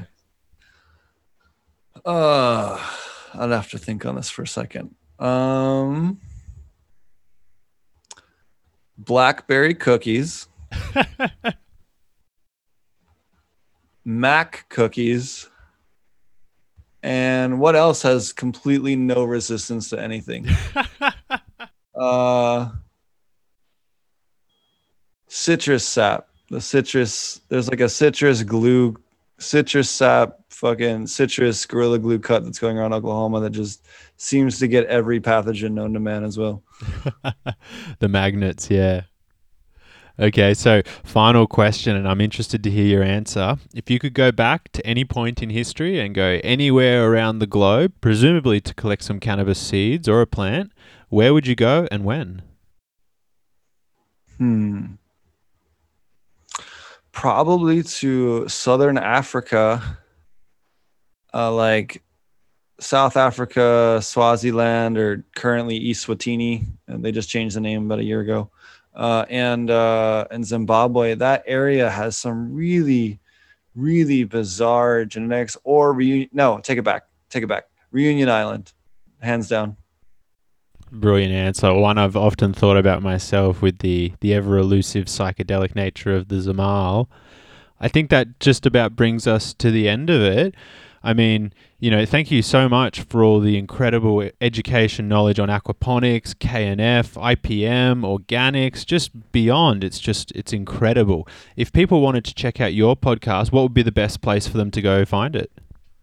Sure. Um, they can check me out at Potent Ponics on YouTube, SoundCloud, iTunes, iHeartRadio, Spotify. We're on over 200 different platforms, so they can find us on whatever whatever fits you most. Uh, if you know, uh, some of our episodes definitely are more video heavy. You know, we have a, a tour of a glass blowing facility and stuff like that. You probably want to check out on YouTube, but I would say 95% of them or 98% of them are perfectly fine to listen to in the audio version.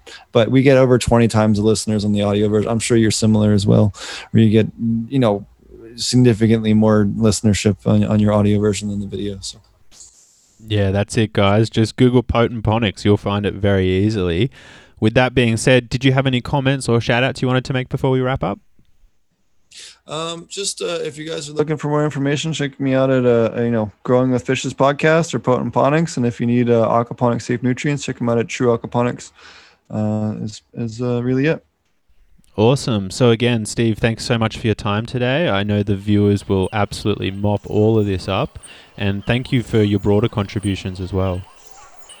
I appreciate you having me, and uh, you know if we can ever uh, have you back on the show again, we'd love to have you.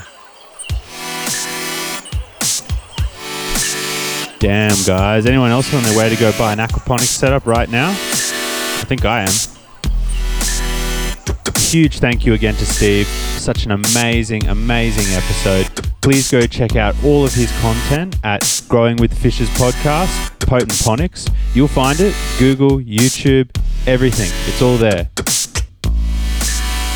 Likewise, a huge, huge thank you to our sponsors. Seeds here now, number one seed bank in the game, all the hottest drops, best customer service, everything you need. Why would you go anywhere else? I love them. They're the best. Seriously.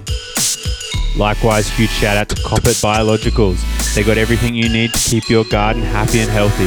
Be it soil, soilless, bugs, no bugs, they got something for you. Trust me. Go suss it out. They're going to make your next harvest even better. They're going to keep your garden happy and healthy. They're the number one in the biz. I love them. You'll love them. Give them a shot. And finally, the Patreon gang. We love you guys. Thank you so, so, so much for your support. You really keep the show happening. We appreciate you guys incredibly. If anyone wants to check out the show, if anyone wants to check out the Patreon and get early access to additional episodes, unreleased content, and so much more, please check it out. So that's it for this episode, gang. I'll see you back here for the next one from the Upside Down Library. This is your boy Heavy Days signing out. I'll see you.